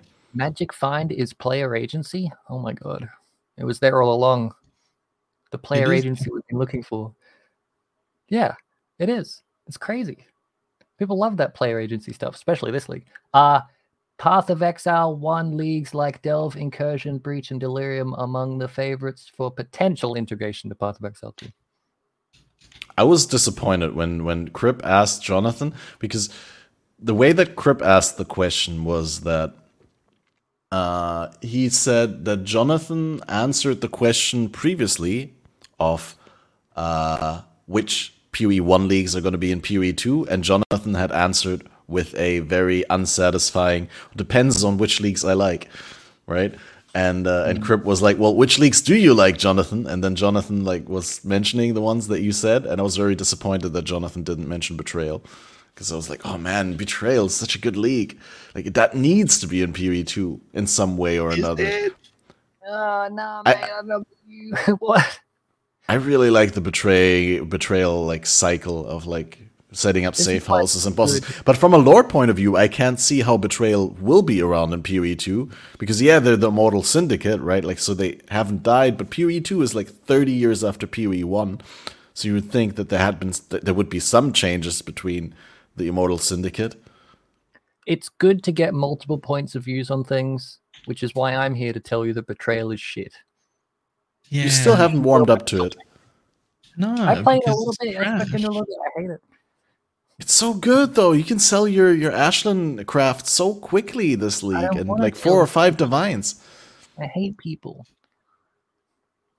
Whenever I interact with the Jun, uh, mobs could come and kill you. It doesn't use the freeze mechanic. It covers your entire screen. And the jump out mobs that come out them and and jump you never jump you until you're busy doing other content. Like they never just do it when you walk and just clearing trash. You're always like, The "Ah, intervention. I'll do this ultimatum, and then you get to like wave eight, and then Syndicate jumps you in the middle of the ultimatum, and you're like, okay, That, that's just a skill issue. Like I, I can 100% if the intervention is not the first betrayal encounter to happen in my map, I can 100% predict when it's going to happen because it's always 5 seconds after you finish the previous encounter. You, you run into you go into the map, you find the fortification, you finish the fortification, you talk to the last guy, you run away from it, you count in your head up to 5 or down from 5 and the moment that you reach 0 or 5 depending on where you started, uh, y- y- the intervention spawns on you. There's your problem. Balor doesn't know how to count. did not know that. It also doesn't happen because he sees the betrayal, like the the research one, and even though that's flagged as his first encounter, he goes "fuck betrayal" and he skips it, and then the Yeah. game goes, "Oh, I'm waiting." for him to Okay, yeah, then research, it's spring on him, If you don't do the encounters as you discover them, then it's a fair bit more unpredictable. Yeah, I, I'll give you that. But I like to do the, the research underground because there's so many rares in there, and it supercharges me with the headhunter. Got a headhunter. No wonder he likes betrayal. It's just literally borrowed power. Because like one guy from my guild bought a headhunter and then the next day decided to build an Arakaali's Fang build and is like, well, I don't need the headhunter for this one. It doesn't really do anything. It's like, Catmaster, you want to use it on your winter orb. Okay, great. And so I've been sitting on the headhunter for a little bit, but I'm probably gonna farm my own. Like once the build is going and I can actually like juice and like really crank out that currency, I don't see a reason not to get a headhunter. Damn Um, right. Expected playtime for the campaign 40 to 50 hours, but that's only fresh. Like PoE 2 is your first PoE experience, the same way that a new player coming into PoE 1 campaign might take 50 hours to get to maps. That was Mm. in the same section of the I expect people to die one or two times per boss. Yeah. That, about that will not be us. It will not take us 50 hours. No. But they said there's like a hundred optional bosses, didn't they? That have like little books that give you like arbitrary numbers that go up. I'm clearing the full campaign, 100% baby, 300 hours. Let's go. I, I I will applaud when uh, when the IGN reviewers actually only take 50 hours to finish the PoE 2 campaigin. That that would be That'll be amazing. a success that I will guy. celebrate. You think you reckon the same guy still works there? He has to. He has to do the second one as well. They can't not. They have to. if the, if he doesn't still work there, and you, need to get him back as a freelancer for one for one thing. Do it again, Screw buddy. Power a thousand dollars to play Ruthless. We got to fund this freelancer to do a, a review of Pee Wee two. I need it. Right. Uh, any any other noteworthy points, Jim? I'm reading. I'm reading. I'm reading. I'm reading. I'm reading. Uh, uh, GTX 960 min spec. I don't know. I- Kick I'm, W. I'm out. I'm out of things that I've written down. no, okay. uh, I just not- wanted to make sure. We already touched on the well. Yeah, I literally touched on the well in the game, um, and I liked it. Back to Toda in that case, then. Uh, yeah, big build power from tattoos could have gone core. Probably will come back in some shape or form, as Chris pointed out that Toda will have a significant role to play in Path of Exile 2. You also did get a lot of free currency from Toda. Like it was a very rewarding league for the people who did cater to the Toda. But unfortunately, I think it was its completely own thing. And it, like you needed to build a very specific Toda build. And people like put it into the same camp sort of as Sanctum, where it is an out of map mechanic that requires you to build a completely separate character to really shine at the mechanic because it's so essentially different from what regular PoE is. And do we like that in general as like a PoE league? Something that that poses a completely different challenge? I feel like Delve was already that. Like Delve was already a different puzzle to solve. And we all like Delve. But Sanctum was a little bit like strayed a little bit further from the ARPG thing by introducing these roguelike elements. And then Toda is like even further away from the ARPG thing, I think, right? Uh, outside of that, you build a character. I don't it think the some- You building of the character, like the character that actually worked with Toda, didn't feel like a PoE character. It felt like a like a spreadsheet, like a here's your checklist, and now the, the you don't even play Toda anymore. You know, it's it wasn't it wasn't what they said it was. It wasn't like an auto battler. It No. just felt like work. I don't know. Hard to describe. Was it less of an auto battler than Blight was the tower defense? Yes. Because Blight is a tower defense now with the changes, and I guess it kind of was originally. Depends if you use the oils on the rings and whatnot. Like you could you could not do that and not use the towers, and you could play it like whatever. You can't do that with Toto. You can't just bring in a character and be fine. Also, unrelated, but back in Toda, I think I was on one of your podcasts and I said that like I was failing TotAs and it would still rank me up, and you're like, nah, that doesn't happen. You're bullshit. It happened consistently afterwards. It was just I I was stuck in an area where I couldn't do the TotAs, and every time I failed, it went, congratulations, here's two more ranks. I'm like, please, please make the number go down. It only kept going up. I don't know what was going on. It was hell. Fuck Toda. Toto, Toto was weird because it was missing some, what would be, in my opinion, very simple things that would have made it a very good league. That I feel like, look, I want to be armchair developer man, but I'm going to do it anyway because it feels like these things shouldn't be difficult. But I'm not a programmer. I don't know. Maybe I'm wrong. But it really just needed to be like somewhat progression shared so that every time you started a new character, you didn't have to start from scratch. And there needed to be a way to go, uh, this is getting too hard. I would like to do it, but um, down 100, please. And if it, I feel like if it had those two things, you didn't have to start from scratch and you could go sideways instead of keep getting harder forever, it would have been way better. Yeah, I think we could all agree on that. That's uh, not an unreasonable demand. Yep. And I, mean, hope that they. the bullshit scaling of like you getting stunned for five seconds and them getting stunned not at all. You could have kept that, but at higher tiers. I do hope they implement something like that when inevitably, inevitably it comes back. Uh, we also had some changes alongside the Toda mechanic, most notably the Guardian rework that gave him the what do you call him? The big boy? Big boy. Pocket pox. Ah, Sentinel of Radiance. I've, I've been told you can just slap on that bad boy and uh, and get the minion AOE nodes and some like minion damage nodes, and it cal- it'll carry you to yellow maps. Yeah. Yeah, just on Yeah, its own. need the AoE, Convocate on left click.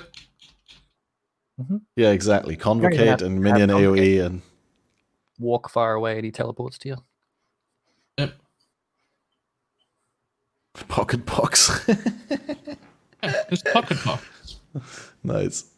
I, I I've not heard that one before. Right. Uh, overall, how do we reevaluate the, the the Guardian rework now that we gained some distance to it? Uh, is, it in a good place, or is it a little bit silly with the the Sentinel? Is it too pigeonholed? Does it allow you for like? Is it good for a number of builds that are unintuitive? Because I think that's like something that is highlight worthy also from the Jonathan Kripp interview, where Jonathan had this really beautiful sentence, and I don't think I can say it quite as beautifully as Jonathan, where he said that when they're designing the ascendancies, they try to make it so that it is very obvious, you know, that there's a layer of a very obvious build that you could do with something that also fits from an archetypical lore point of view. When you look at the Templar, that it could be doing righteous fire, you look at the, you know, the druid and he does the shape shifting stuff but that that the bonuses that you actually do get from the ascendancies are worded in a very open way that you know kind of strongly hints in the direction that you would think but that there's also like it's a lot more open to interpretation and you could use it in different builds because the stats are just the stats that happen to be good for that archetype but they can also work well with other um, other uses. And i think well, I'm not sure. Is that like is that design goal done well for the Guardian? Is there like a, enough variety that you can do with the Guardian, or is he just the big boy ascendancy? Um, The big boy is just like two nodes, like one node, right? yeah, I think it's pretty good overall. I do it's wish not it the big worked. boy ascendancy. It's just an ascendancy with a big boy. Yeah, I wish it worked with chains of command, but it's not really an ascendancy problem as much as it is a chains of command problem. So Yeah, that's yes, fair. it's fine. I've got to change the command build. One sec. Let me see if it's got big boy. It can't. I Alright. forgot to honorably mention Vaal animate weapon earlier when I talked about like my favorite Vaal skills, and it only said Vaal caustic arrow. I'm sorry, Vaal animate weapon. You deserved an honorable mention. But yeah, You were so chains cool when you were introduced. Chains of Command disables the entire Guardian Ascendancy. Basically. Oh, You can't have the big boy out, and you can't have the three supporting dudes. They they're not animated weapons.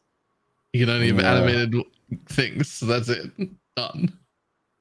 That bit makes me sad. I wish it worked, but otherwise, it's pretty good. Right, so Guardian pretty good. At the same time, Chieftain was reworked. Chieftain, uh, there was a little bit Hmm. less fortunate. Get the short end of the stick, we would Yeah. say. It had one good build it could run. And now it has two?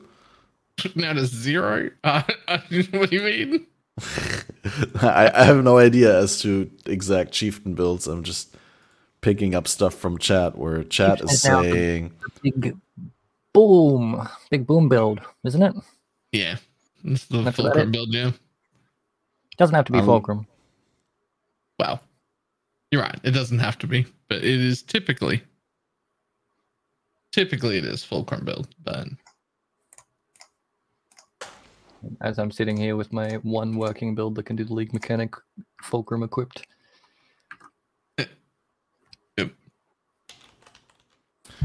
But it does have, like you said, it does have that one big exploding. Or what was it? 3% chance to explode for 5%? Five percent for five hundred life. Yeah, and you can stack that with charms, so you can get that up to 8%, right? You can get like 1% on every charm. You get nine if you use the the, the And uh, that which was taken, Jewel, exactly. Yep. So at 9%, you'd think that's pretty consistent, right?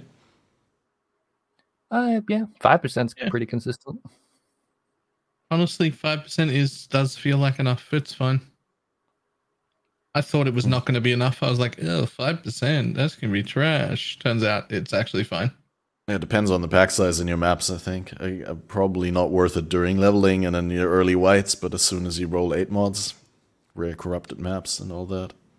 It matters the most that it's like eight times the size of any of the explosions you can get that are like 20 or 30% chance. If the explosion's huge, so you only need one to blow up. One mob blowing up from an occultist pop does not kill your entire pack. It just doesn't. It only it just kills here. And you need those to kill over here, and you need those to kill over here. One mob in a, in a pack with chieftain just goes, there's everything gone. Like good stuff. Yeah, I'm, I'm actually curious how much these charms are.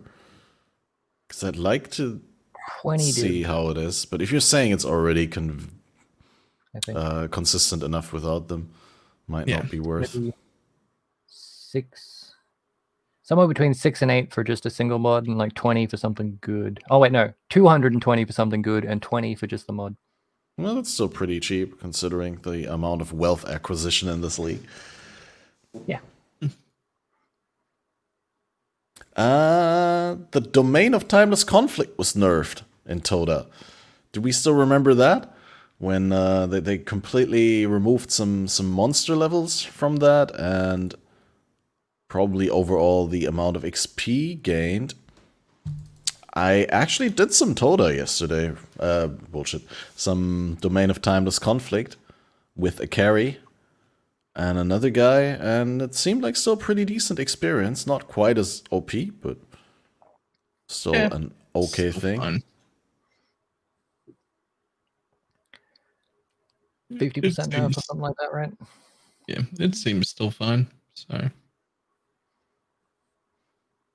Yeah, where do you stand on that, people uh, Slippery run. Jim? what's that Where do you stand on that? Do you like uh, the idea of there being things that, like, basically levels that can be traded, essentially, right? Like, you can, in trade economy, just purchase your way to level 95, level 100. if Is that, that didn't something? exist it would be Chaola runs and if Chaola runs didn't exist it would be juiced maps it's just people trading services Yep. No, that's fine. But I- I'm saying, uh, as in, like, you're on board with the ability there, there, there, to, there to be an easy way, an easy and fast way to get your character leveled. I mean, Yeah. map rotations would probably still be a little bit more painful, and you'd have to follow along, right? Domain Would of that- Timeless Conflict is essentially you pay for it and you AFK in the thing, as long as you're not prone to getting one shot. Would you say that it shouldn't be allowed, and therefore you're not allowed to carry your friends through the campaign because you're getting an advantage from someone else helping you do something? I Like, don't know. just- I mean, think for the people who mind that, if, you, if you're, if you're against it, then you just don't do it. I don't Yeah. have anything. I'm not against like anyone selling a service for doing this. This seems just like it's a video game, man. You get carries in raid wows. It's that's how games work. Yep. Yeah, but you We could answer any question on this it's a podcast with "It doesn't matter. It's a video game," right? Like, I mean, Well, we have opinions on these it's- things because we play it. It, it's an economy that players make around our video game. So because of that, it's a service that exists. So I don't care if it exists or if it doesn't exist. I think it's cool and really interesting to stand back and look at the grand web of all the different things that happen in PoE, and that's just one of them. Okay. I'm neither against nor for it. I hate people, so I'm never going to buy a service and I'm never going to sell a service. Yeah. Yeah, it is what it is. I want to clip that that out of context so that it's like not obvious that you're talking about PoE. Oh, that it could, I could be the same generic- about real life. Like, There's, there's, it's not out of context. I'm just giving you a little bit of extra. Like I just hate people. Whole context. Every people equally. yeah. No, like, like, yeah. Just Don't seems something started very jokes. apt to say about the real world economy as well, right? Like people exchange services, and that's okay, right? Like I, I'm just not Yeah, I mean- partaking in it. Sure. well, okay. You're comparing like what? XP running is now the drug trade. What are you talking about? Uh, when I was uh, younger, I played this browser game where you play like a crime lord guy. You like you could be able to traffic drugs and all that. And my brother was playing the same browser game, like a text-based browser game. And like we sometimes had conversations in public about like how we're bringing so much ecstasy on the plane from from Japan to uh, to the Netherlands and all that. And like at some point we just realized, dude, this is really stupid to think of like to talk about these things so openly when it's not obvious to outside people that we're talking about a browser game. but they actually might be thinking we're like actually talking about actually trafficking illicit substances. Just don't do it at the airport. Yeah, good point. Yep. Ah, I mean, that's what I was talking about PoE generically, and my mum was in the room, and she thought every time I said currency in ex- like exalts and divines, she thought I was spending real life money on video games to get like some shiny pants. dude, one of my one of my Instagram friends, and like I have a lot of IRL people following my Instagram, and very very few people who are like from my content following following my Instagram. I mean, there's some, but like the most people from my Instagram are people I know in IRL. And like one of the girls from my Instagram following wrote me, uh, and she was like, I, "I read something. You're you're doing a podcast about like investment strategies, and I was just curious, like what kind of what kind of stocks would you recommend me to invest in?" like she completely Oh, didn't get that it oh, was about in-game investment strategies and that was so Oh, funny No. i'll still have to explain to her that i'm not a stockbroker I am a stock, comma broke. Lol. What? you're you're a broke stalker Terrible joke. Yeah, don't buy BBY and don't buy GME because I've only lost money. Okay a- another thing that got reworked outside of the domain of timeless conflict which we decided is still completely okay uh, tormented spirits KEKW Uh, they, they're, they, they could just go, but They're fine. they're fine. They They're part of the economy. Just stand back and watch them go. That's my that's my answer to everything now. They don't. they're just. They're still only okay. They're still only okay when they're already in a mob. But they gave us way more ways to put them in a mob to begin with. So, I guess thanks. They were fun in that private weekly week long race thing where they could go in you Which one? you didn't have to invest in anything.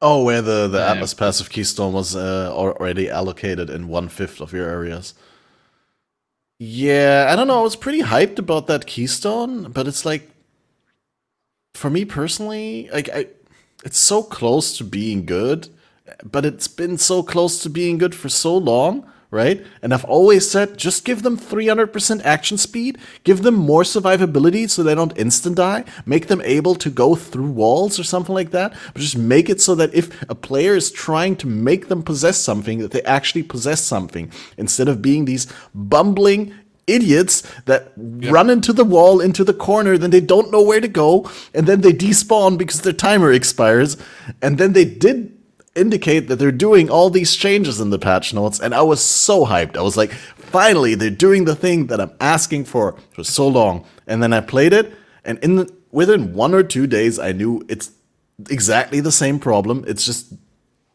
too little, too late, and now I'm in the camp with Balor. It's like just remove them, just take them out of their misery. Need a keystone that just says ghosts are aggressive, and it solves everything. And just go turbo. Yeah. Just need to make them aggressive. No keystone, just Okay, that's that works too. Just add it in the keystone. Have you Yeah. tried a Fair Caves uh, tricorn recently? No, Do you know what it does? gives you a little candle in your head. It's great. really. Yeah, it makes And you. it, it makes tormented spirits able to possess you as well, right? Or touch I you. didn't touch you. no touch. Yeah, not possess, just touch you. Okay, so no Possess grip. would be nice. Yeah. I wouldn't mind like a hat that gave me one ghost permanently for the map, and it was just a random crapshoot on what I got. That'd be cool. Single perma shrine. The hat. I don't know. Ghosts are fine. There's no entire TFT uh, mafia economy around ghosts that I know of. Well, there's one secret Illuminati community about ghosts that I know of, but I'm not allowed to talk about it. Okay. It is very spooky though. Boo, etc. Well, at least now I know why the spirits are tormented because uh, I I'd be tormented as well by such terrible movement and uh, possess possess animation mechanics. They're all playing on predictive. That, that's it. That's why they're getting stuck on doors and shit and can't go through. Yeah, they're just predictive ghosts. Probably someone should should tell them how to uh, activate lockstep. They don't got feet. They can't. They floating. okay, lock float then. Yeah, they float. Um, we got two more points, then we're through, guys. Don't worry. Uh, 16 new Atlas Keystone passive skills were added in Toda.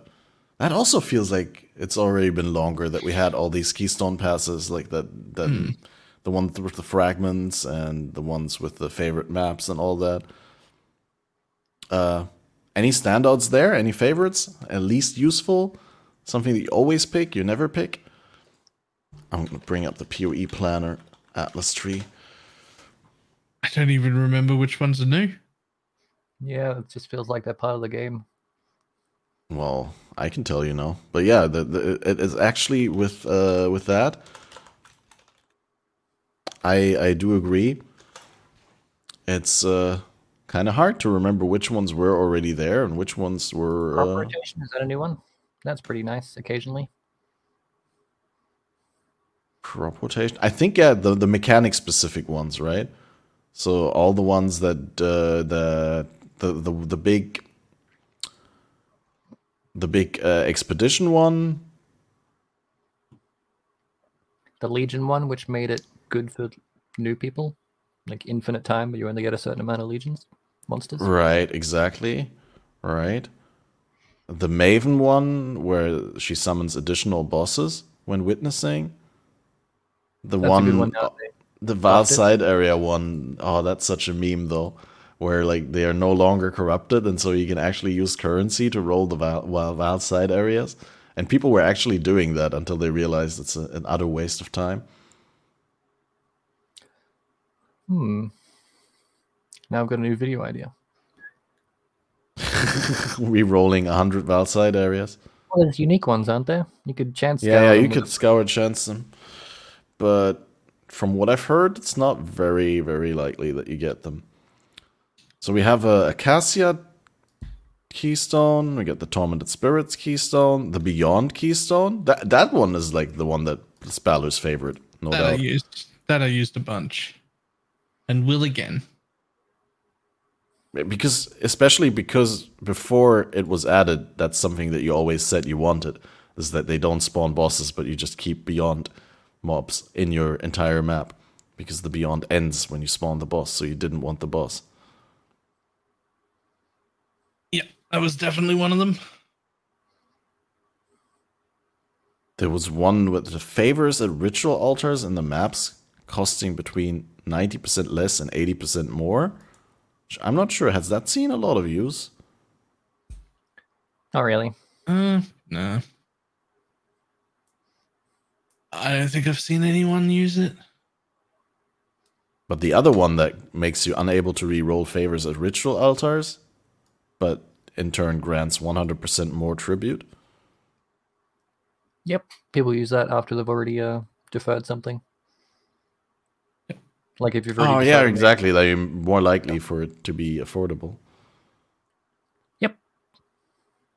Okay, yeah, the Keystone Passage we talked about, uh, the, the the Legion encounter one we talked about. Delirium fog never dissipates. Kind of feels like a little bit harsh downside to not be able to find delirium orbs and simulacrum splinters. Like if you wanted permanent delirium on your maps, you just use a delirium orb, right? Mm, Legion Keystone is the worst I and utterly that. useless. Is it? So I w- I wasn't going to go into it, but it's actually literally worse to have that keystone than it is to not in every single situation. like even if you have a really shitty plan. build with no damage. Absolutely. It's still bad. Uh, Yeah. and you're yeah. Elaborate. Okay. If you've got that keystone, you shouldn't be doing Legion anyway. into Legion. And if you need that keystone, you have no business being spec into Legion. You're hurting yourself in every situation. Yeah, that's a good point. So It- only in the Shifting Stones event. used. Yeah. Hmm. Yeah, good point. Oh, and chat is just pointing out something that I completely missed or forgot again. But yeah, the the Delirium one is actually really good in SSF if you need cluster jewels. Because yeah, it does exclude Delirium orbs and splinters from being able to drop, but you can still get cluster jewels. So that one's pretty good. Yep. I've been using that one in the private league for exactly that. What are your Excuse me. thoughts on uh, on crop rotation? I've never tried it. That's the one of the ones that I just haven't tried for some reason. I think that one would also lend itself quite well to a slippery Jim video, don't you think? I'm doing it right now. You're doing it right now, Yeah, I'm doing it right now. Spec into it fully. in this very moment. Yep. Okay. I played 12 maps of the Magic Find mechanic. I got rid of my FOMO. I'm like, this is cool, but it's not for me. I'm fully spec into crop rotation on Crimson Prison. Crimson Prison. Yep. Slippery Jim meta slave. First time, hey, first time I've farmed Crimson Prison. I've never farmed it apart Wait, from like a hundred when it came out for a video. Threw up that shit post. Never touched it since. Funnily enough, I no one else is in really- Crimson Prison this league, so Yeah. you're still not being a, me- a meta slave at all. Exactly. I'm safe. Wait, why I'm not? like Is it just out of favor because meta. there's other strats? They're Or? burial chambers and Everyone's jungle in Valley. either burial chambers or cemetery or jungle valley. And I tried each of those. I did four of each, and I'm like, well, not burials. I skipped. I'm never touching the burials again. But I did uh four cemeteries and eight jungle valleys. I'm like, cool. I'm done. Hmm. They're good. Um, They are pretty good. Magic finds fun. I like the Jungle Valley Mesa back and forth because you can get fortunate in every one of those maps, and if you juice even like a moderate Ooh, you should do amount, it's Arid like Lake, by the way. The drop You rate get, like, a Arid Lake is fortunate- way better than Mesa for the fortunate. fortunate because card? Yeah, because Okay. uh, it's got because each of them have different like drop rates, like different amount of cards that have different weights. So you get way more fortunates in Arid Lake than you do in Mesa. I mean, they're both really good, but but Arid Lake is like the best out of every map on the Atlas for getting fortunates. I'll try, but I've I've never looked at fortune as, as being like the ultimate goal of my farming, but it's always been like a nice accumulation on the side because every single fortunate drop is a sixth of, of a divine, and it's so quick that you get the dozen for the set, and then another two divine injection on the side. Just feels pretty satisfying, even though Also, Arid Lake has the bird that you can break all his eggs to give him a bunch of rarity. So if he gets glitter, he will fuck you up. But also, you know, a massive explosion of items. True. Nice. Right. Uh, I guess we covered most of the, the Keystone passive skills, and I've kind of, I think if there was another one that we needed to talk about, we've talked, we would have talked about it by now. I guess availability of, of like all league map crafting options with six gateways allocated is also something Balor always wanted. Because now you can do like no? Oh yeah, I remember you being firmly opposed to it because it like homogenizes the leagues. Every single league is the same. I don't think seventh gate should be a thing at all. But it already is, so I guess. What what do you say, Jim? Is that like something that kind of separates leaks for you from uh, one another? Is like where it's noteworthy that what what map crafts are available, and it does it destroy some of the the league identity if you get every map craft. Just I am 100% that. okay with it because I need it so I can put harvest on every map. fair. That that is a base slippery Jim take for science.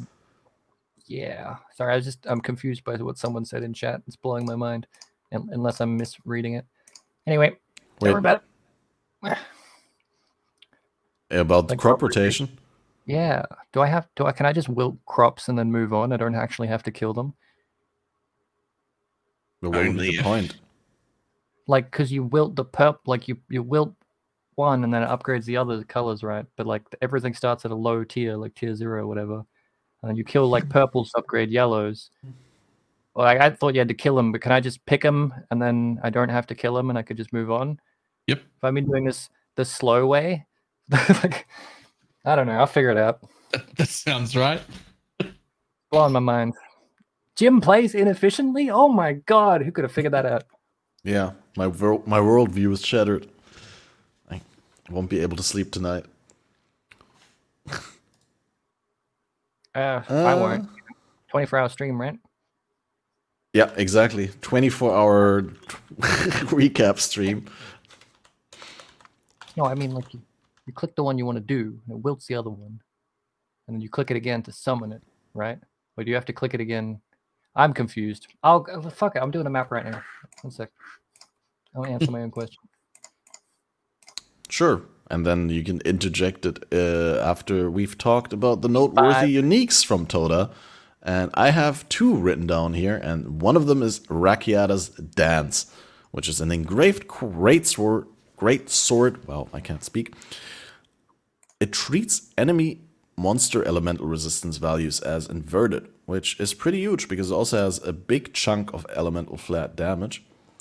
And I believe this is commonly used for uh, chains of command builds because you give it to your animated guardian and then summon copies of this sword, which pretty formidable minion. And then also you could use it on the the trap skill, right? The blade trap. Strike build as well, I think. What did you say? Excuse me. Is there a flicker strike build with it? Yes. Flicker strike with it. Mm-hmm. That's, That's one as well. Yeah, yeah, I could totally see that work for Flicker Strike. It doesn't have any charge interactions or anything, but solid base damage and attack speed. Plus, I mean, the damage ele- for ice Knight, is it? yeah, the LE damage, uh, the the resist value is inverted is just really, really good. Especially because it's consistent. Unlike the Mastery that treats monster elemental resist as inverted in 25% of the cases, this is just like all the time. So you can really reliably build around it also. And you like don't pick any resist reduction, I guess. Just penetration. Is there a way to buff enemy elemental resistance? Yep. Elemental equilibrium. No? Not anymore Yeah. though. That that applies exposure now, right? Or does it Uh, also raise resistance to other ones? Is it just still? exposure? Hang on, I'm checking.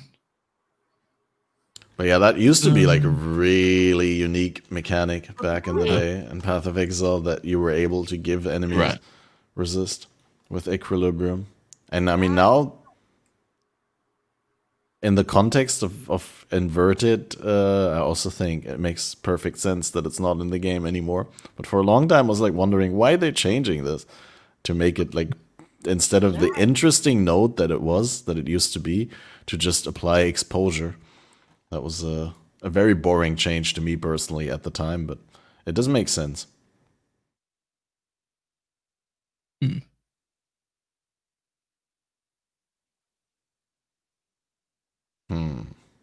I don't really have a lot to say on that weapon because I don't play melee builds or things that resemble resemble melee builds in this game. Hmm. Just at all. Oh, I dropped a divine. This map is very scary because there's betrayal, people chasing me and trying to stab me. Nice. Yep. I can hear your loot filter. Is it routed through your? Ow! Is The it just fuck, can you loud? hear my weak- I have no idea. I just heard I don't hear we random can hear things. it. Uh, we got another noteworthy unique here. That is the Defiance of Destiny. We're- we're almost through That wasn't going to be on the list. Yeah, that- that's too strong. This is this is the rough power equivalency of a mage blood for what is currently three divines for an okay rolled one and like five or six for a well rolled one. And it is the rough power add to your character as a mage blood is woefully undervalued and woefully underrepresented. Amazing amulet. Yeah, it's kind of crazy how much recovery this is for. Well, I, I always say for free, but obviously it's not free. You sacrifice your amulet slot, which could be very good. But then also, uh, earlier when I said for free, uh, when I talked about Widowhail and the Quiver, obviously that's two item slots. So take it with a grain of salt when Catmaster says for free. You can support this podcast for free by sub- purchasing a subscription. Uh, or by spending your time for watching it. That's also not free, right? Time, time's money. Anyway, yeah, Defiance of Destiny, really, really good, and we've seen a, a, a bunch of builds with that this league. Another noteworthy mention I wanted to bring up is Heatshiver, which has been nerfed. Like Heatshiver was really good for a league or two after they changed it, and then they decided to completely change it again or nerf it. Wait, what was the change? No, I'm unsure. Oh yeah, it did change the 100% cold damage damages extra fire against frozen into 30. It's Uh, really good, right? Yeah, probably. But that combined with uh, the removal of helmet enchants, like, definitely shifted the role that it has in Path of Exile. I mean, it's still a good helmet, but it just. There used to be this. Yeah, this was best in slot for a lot of builds, right? But there also used to be this, like, mutual reinforcement of the meta of the lab runners versus the meta of the players, right? Like because based on what the players are playing, the lab runners would enchant certain bases with certain enchants, and based on the supply of certain enchants on certain bases, people would use certain items in certain builds, right? Because it, it was just common to enchant those bases specifically and those uniques with that skill. So like there Yeah. was not really a market if you wanted to go off meta with helm enchants. Unless, of course, you wanted to go out of your way and pay a lab runner to run like 200 labs to get your enchant for you, which could be very costly. I'm glad that they fixed that. Well, nerfed it, whatever. By the way, uh, crop rotation doesn't work how I got excited that it could work. I've been doing it the correct way. We're all good. Wait, I'm in fact not an idiot. it doesn't supposed- work the way that you expected, but you're not an idiot? It doesn't work the way that I thought the person in chat was saying it does work. Therefore, I've been doing it the right way. Okay, because So it does we're work the way that you thought it worked. Yeah. Right. Nice. Well, that's all my notes, guys. We went through the entire 2023. Now, if you still want to talk a little bit about Affliction, I'm I'm good. But we also like managed to get so much talking time out of this very limited topic list and just the concept of uh, going over the editions in 2023, the past leagues and all that. Is there something? I think that's a good, maybe a good closing round. Is there something that didn't go core that you wish would have gone core? I guess outside of tattoos. Hmm. I'm also Was thinking hard. Was Empyrean's ban this year? Nah, that was on ritual. Nah. That's like Damn it, never mind. oh, ultimatum even, right? Yeah, Should have made that like one permanent. 200 years ago. That's on, that's on the permanent list. Yeah, just make that a permanent one. That'd have been great. That'd have been good for the economy as a whole. It really wouldn't have. They don't affect it much, and I mean, the way like, they do is positive, like- not negative. Not not them like as a what they're doing, but as their effect on like what everyone else do, does, kind of thing. Also, mental health. Great, good for my mental health to not see what could be. I'm just uh, there's nothing. There's nothing that didn't go core. Yeah. That I would want Yeah, I can't think of anything. because we only had three leagues and they were mostly mid. Yeah. Yeah, I'm just like going over it in my head, I, I guess. No, not the Forge of the Titans, not any any crucible mechanic. The trees were too strong and too obscure and like weird accessible. I liked it for a league, but there was many, many problems with it. Not specifically with the trees, but like with the, the acquisition and the modification and all that. Uh yeah, Toda also not. I think tattoos is like still the biggest point on that list where it's like, yeah, it would have been cool to have some tattoos, maybe a, a little bit less strength, less access- accessibility, but any any sort of way that you can modify your passive tree in Path of Exile is really cool.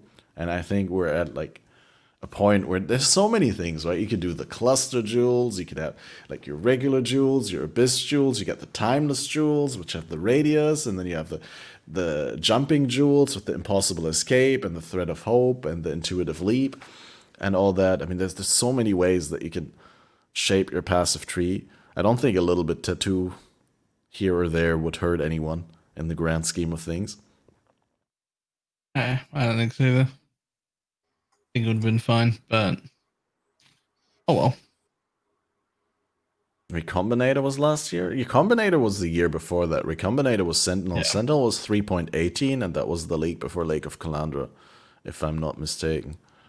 So we had Sentinels this year only in the one week event.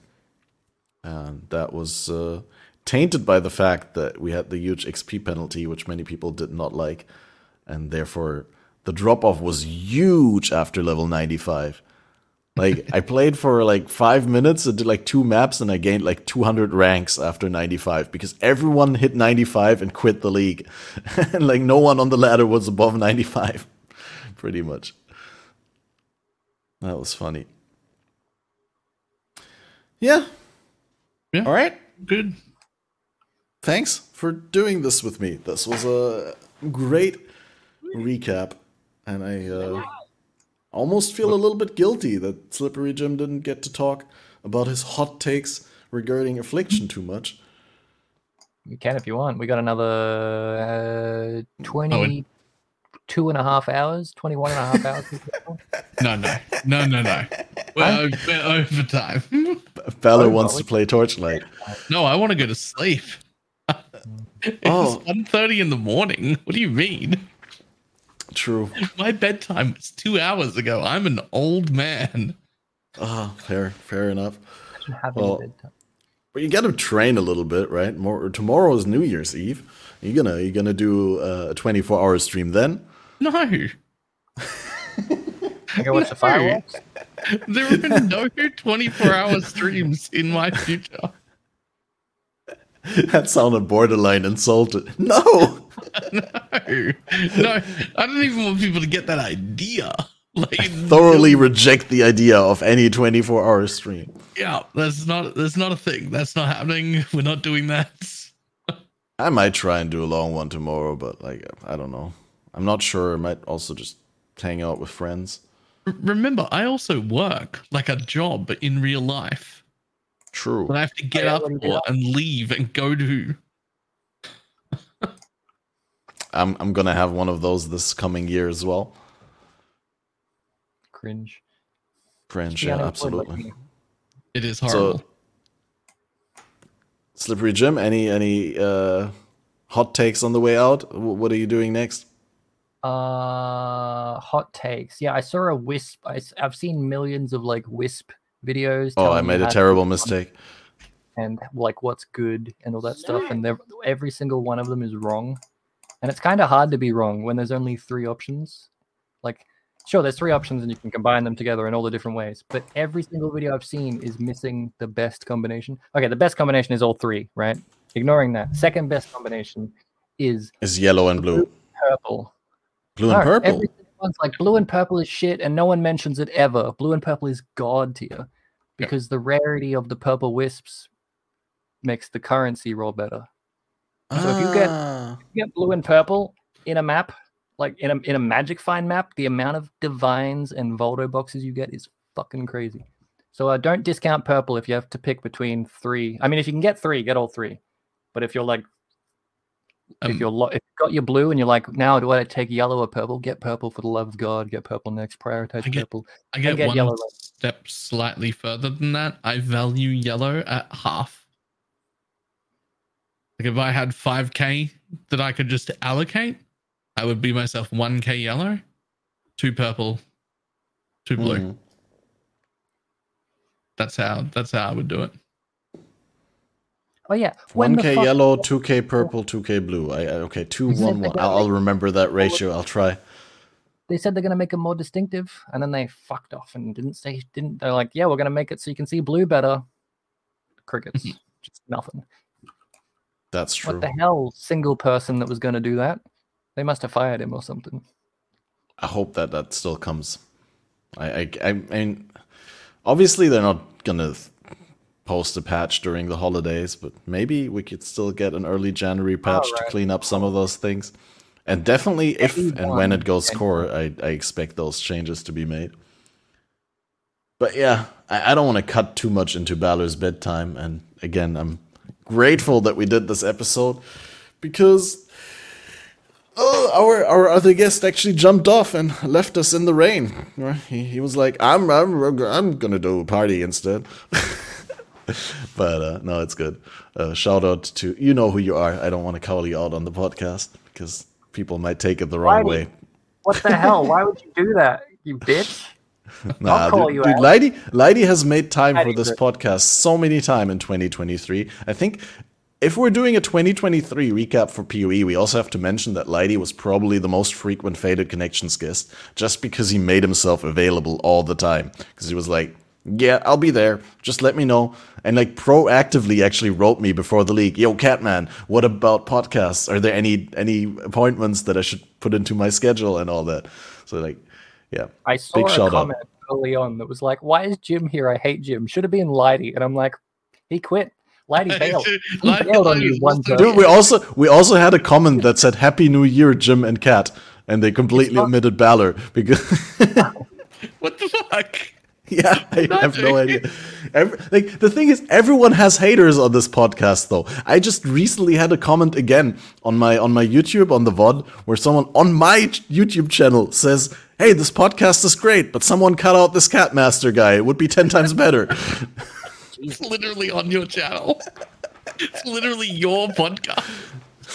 Uh, this podcast would be great if it wasn't for the host and organizer. Get fucked. yeah. Yeah, I'm I'm sorry that I guys I I'm sorry that I shamelessly used the opportunity to shove my face in front of the audience. I should be ashamed of myself and just let the the, the significant people talk about Path of Exile. Catmaster guy. If only there was something I could do. to Not see him. anyway, like and subscribe and all that. Yeah, like, subscribe, uh, press the, the ring for more content like this. Do definitely follow Slippery Jim to see the upcoming video about the crap rotation and uh, any future project projects. You're not making a video about that? Nah, I don't know. Don't know. Oh, I have an idea that's like an eight minute video. It's hilarious, but it will take me 300 hours to do. So I'm going to do that instead. It'll, Right. it'll see it in maybe two weeks, or I'll abandon Sounds it. good. Yep. Uh, I'm looking forward to that. I'm subscribed to your channel and I have the bells activated so I get the notifications. And so uh, yeah. no, no need to apologize. It's, uh, I've I've been a masochist for a long time now. Anyway, and also, Yeah, guys, if- member on Catmaster's YouTube channel because it's free, according to him. There you go. it's free if money doesn't have value to you, and you can It's share it with me. Will. It's free will. You should freely give your money to Catmaster because he deserves it. You could say it like that, and I wouldn't be able to contradict. Uh, anyway, guys, follow the the BalorMage for engaging Torchlight content at the moment. If you're looking to uh, see what's out there in the pool of ARPGs and whether the grass is greener on some other uh, planes. Quick, quick note on that. This is the best Torchlight's ever been. This is actually the Okay. best season that they've done. So you're gonna I play an entire week. Uh, I'm probably gonna start splitting my time. Um, I've played 300 hours before this season, but this is the first time they've ever sponsored me. So I've got. It's supposed to be three two-hour streams, but it's me, so it's becoming three 12-hour streams because that's who I am as a person. But after that, I'm probably gonna split my time for a few weeks. Do like eight hours of PoE and four hours of Torchlight. Like it's pretty good. Uh, it's it's it's pretty good. It does seem like a cool game. I've always wanted like to delve a little bit into it. It does have a little bit more poppy, like less gritty and dark aesthetic than PoE, but it's a little bit more mass appealing and a little bit more colorful. But at the same time, it looks incredibly smooth and has like some interesting uh, systems and build stuff Yep. that I'd be willing to experiment with. But not this early during such a good PoE league. I'm still Yeah. going to play uh, January and then see whether we can do some uh, some other games in February. I think. Regardless, we've been trying to end this podcast for the past 15 minutes and we're not getting any closer, so we're just going to press the button, guys. Again, follow these beautiful guys. Thank you for And- coming onto the podcast. Thanks for watching. Thanks for. last. Oh, yeah, that's also going to come out next year. We, we're going to have to probably make an entire episode or two around that. Okay, you wrap it up. Slippery Jim trying to derail it. if we're if we're doing that, I need to book a guest specifically. Can I come? No way, that's a terrible idea. If I you need play to book it, a good guest specifically. Yeah. I, I mean, we we we got good relations to the Maxroll guys, right? We can we can get Tuna, we could get uh, no, no, I got I got someone. It's fine. It's covered. anyway. Oh, one of the stars is see through. What? Yeah, the green. Oh yeah, screen yeah. one. Yeah, that's cool. Green, so it gets green screened out. I love it. You should put like something just behind there on the thing so you can like like a little Waldo underneath Not the table. really behind me, you special person. on the background, you moron, a Waldo. Of course, if there was a Wal- if that was real and there was a Waldo on your table, it wouldn't show it because it's a background. I'm not an idiot. Put a Waldo behind the table on the background so that Right, occasionally okay. when you move, I'm not a complete moron. Oh uh, well, I I was worried. I was worried that you were. Okay, thank you. I, Yeah, you you always do a very good job uh, leaving us in the dark about that specific aspect, Jim. You- You're always teasing just enough to, to, for reasonable doubt. Perfect because when I am a moron, people think I'm kidding. Anyway, guys, once again, subscribe, follow to these beautiful broadcasters, and uh, see you for the next. Oh, the next episode. There's a next episode. Badgers uh, Private League is coming up on the third of uh, uh, January on Wednesday, the upcoming Wednesday, same time as today, 1 p.m. GMT. We got Lily Licious from the BPL organization team and Salty Dane.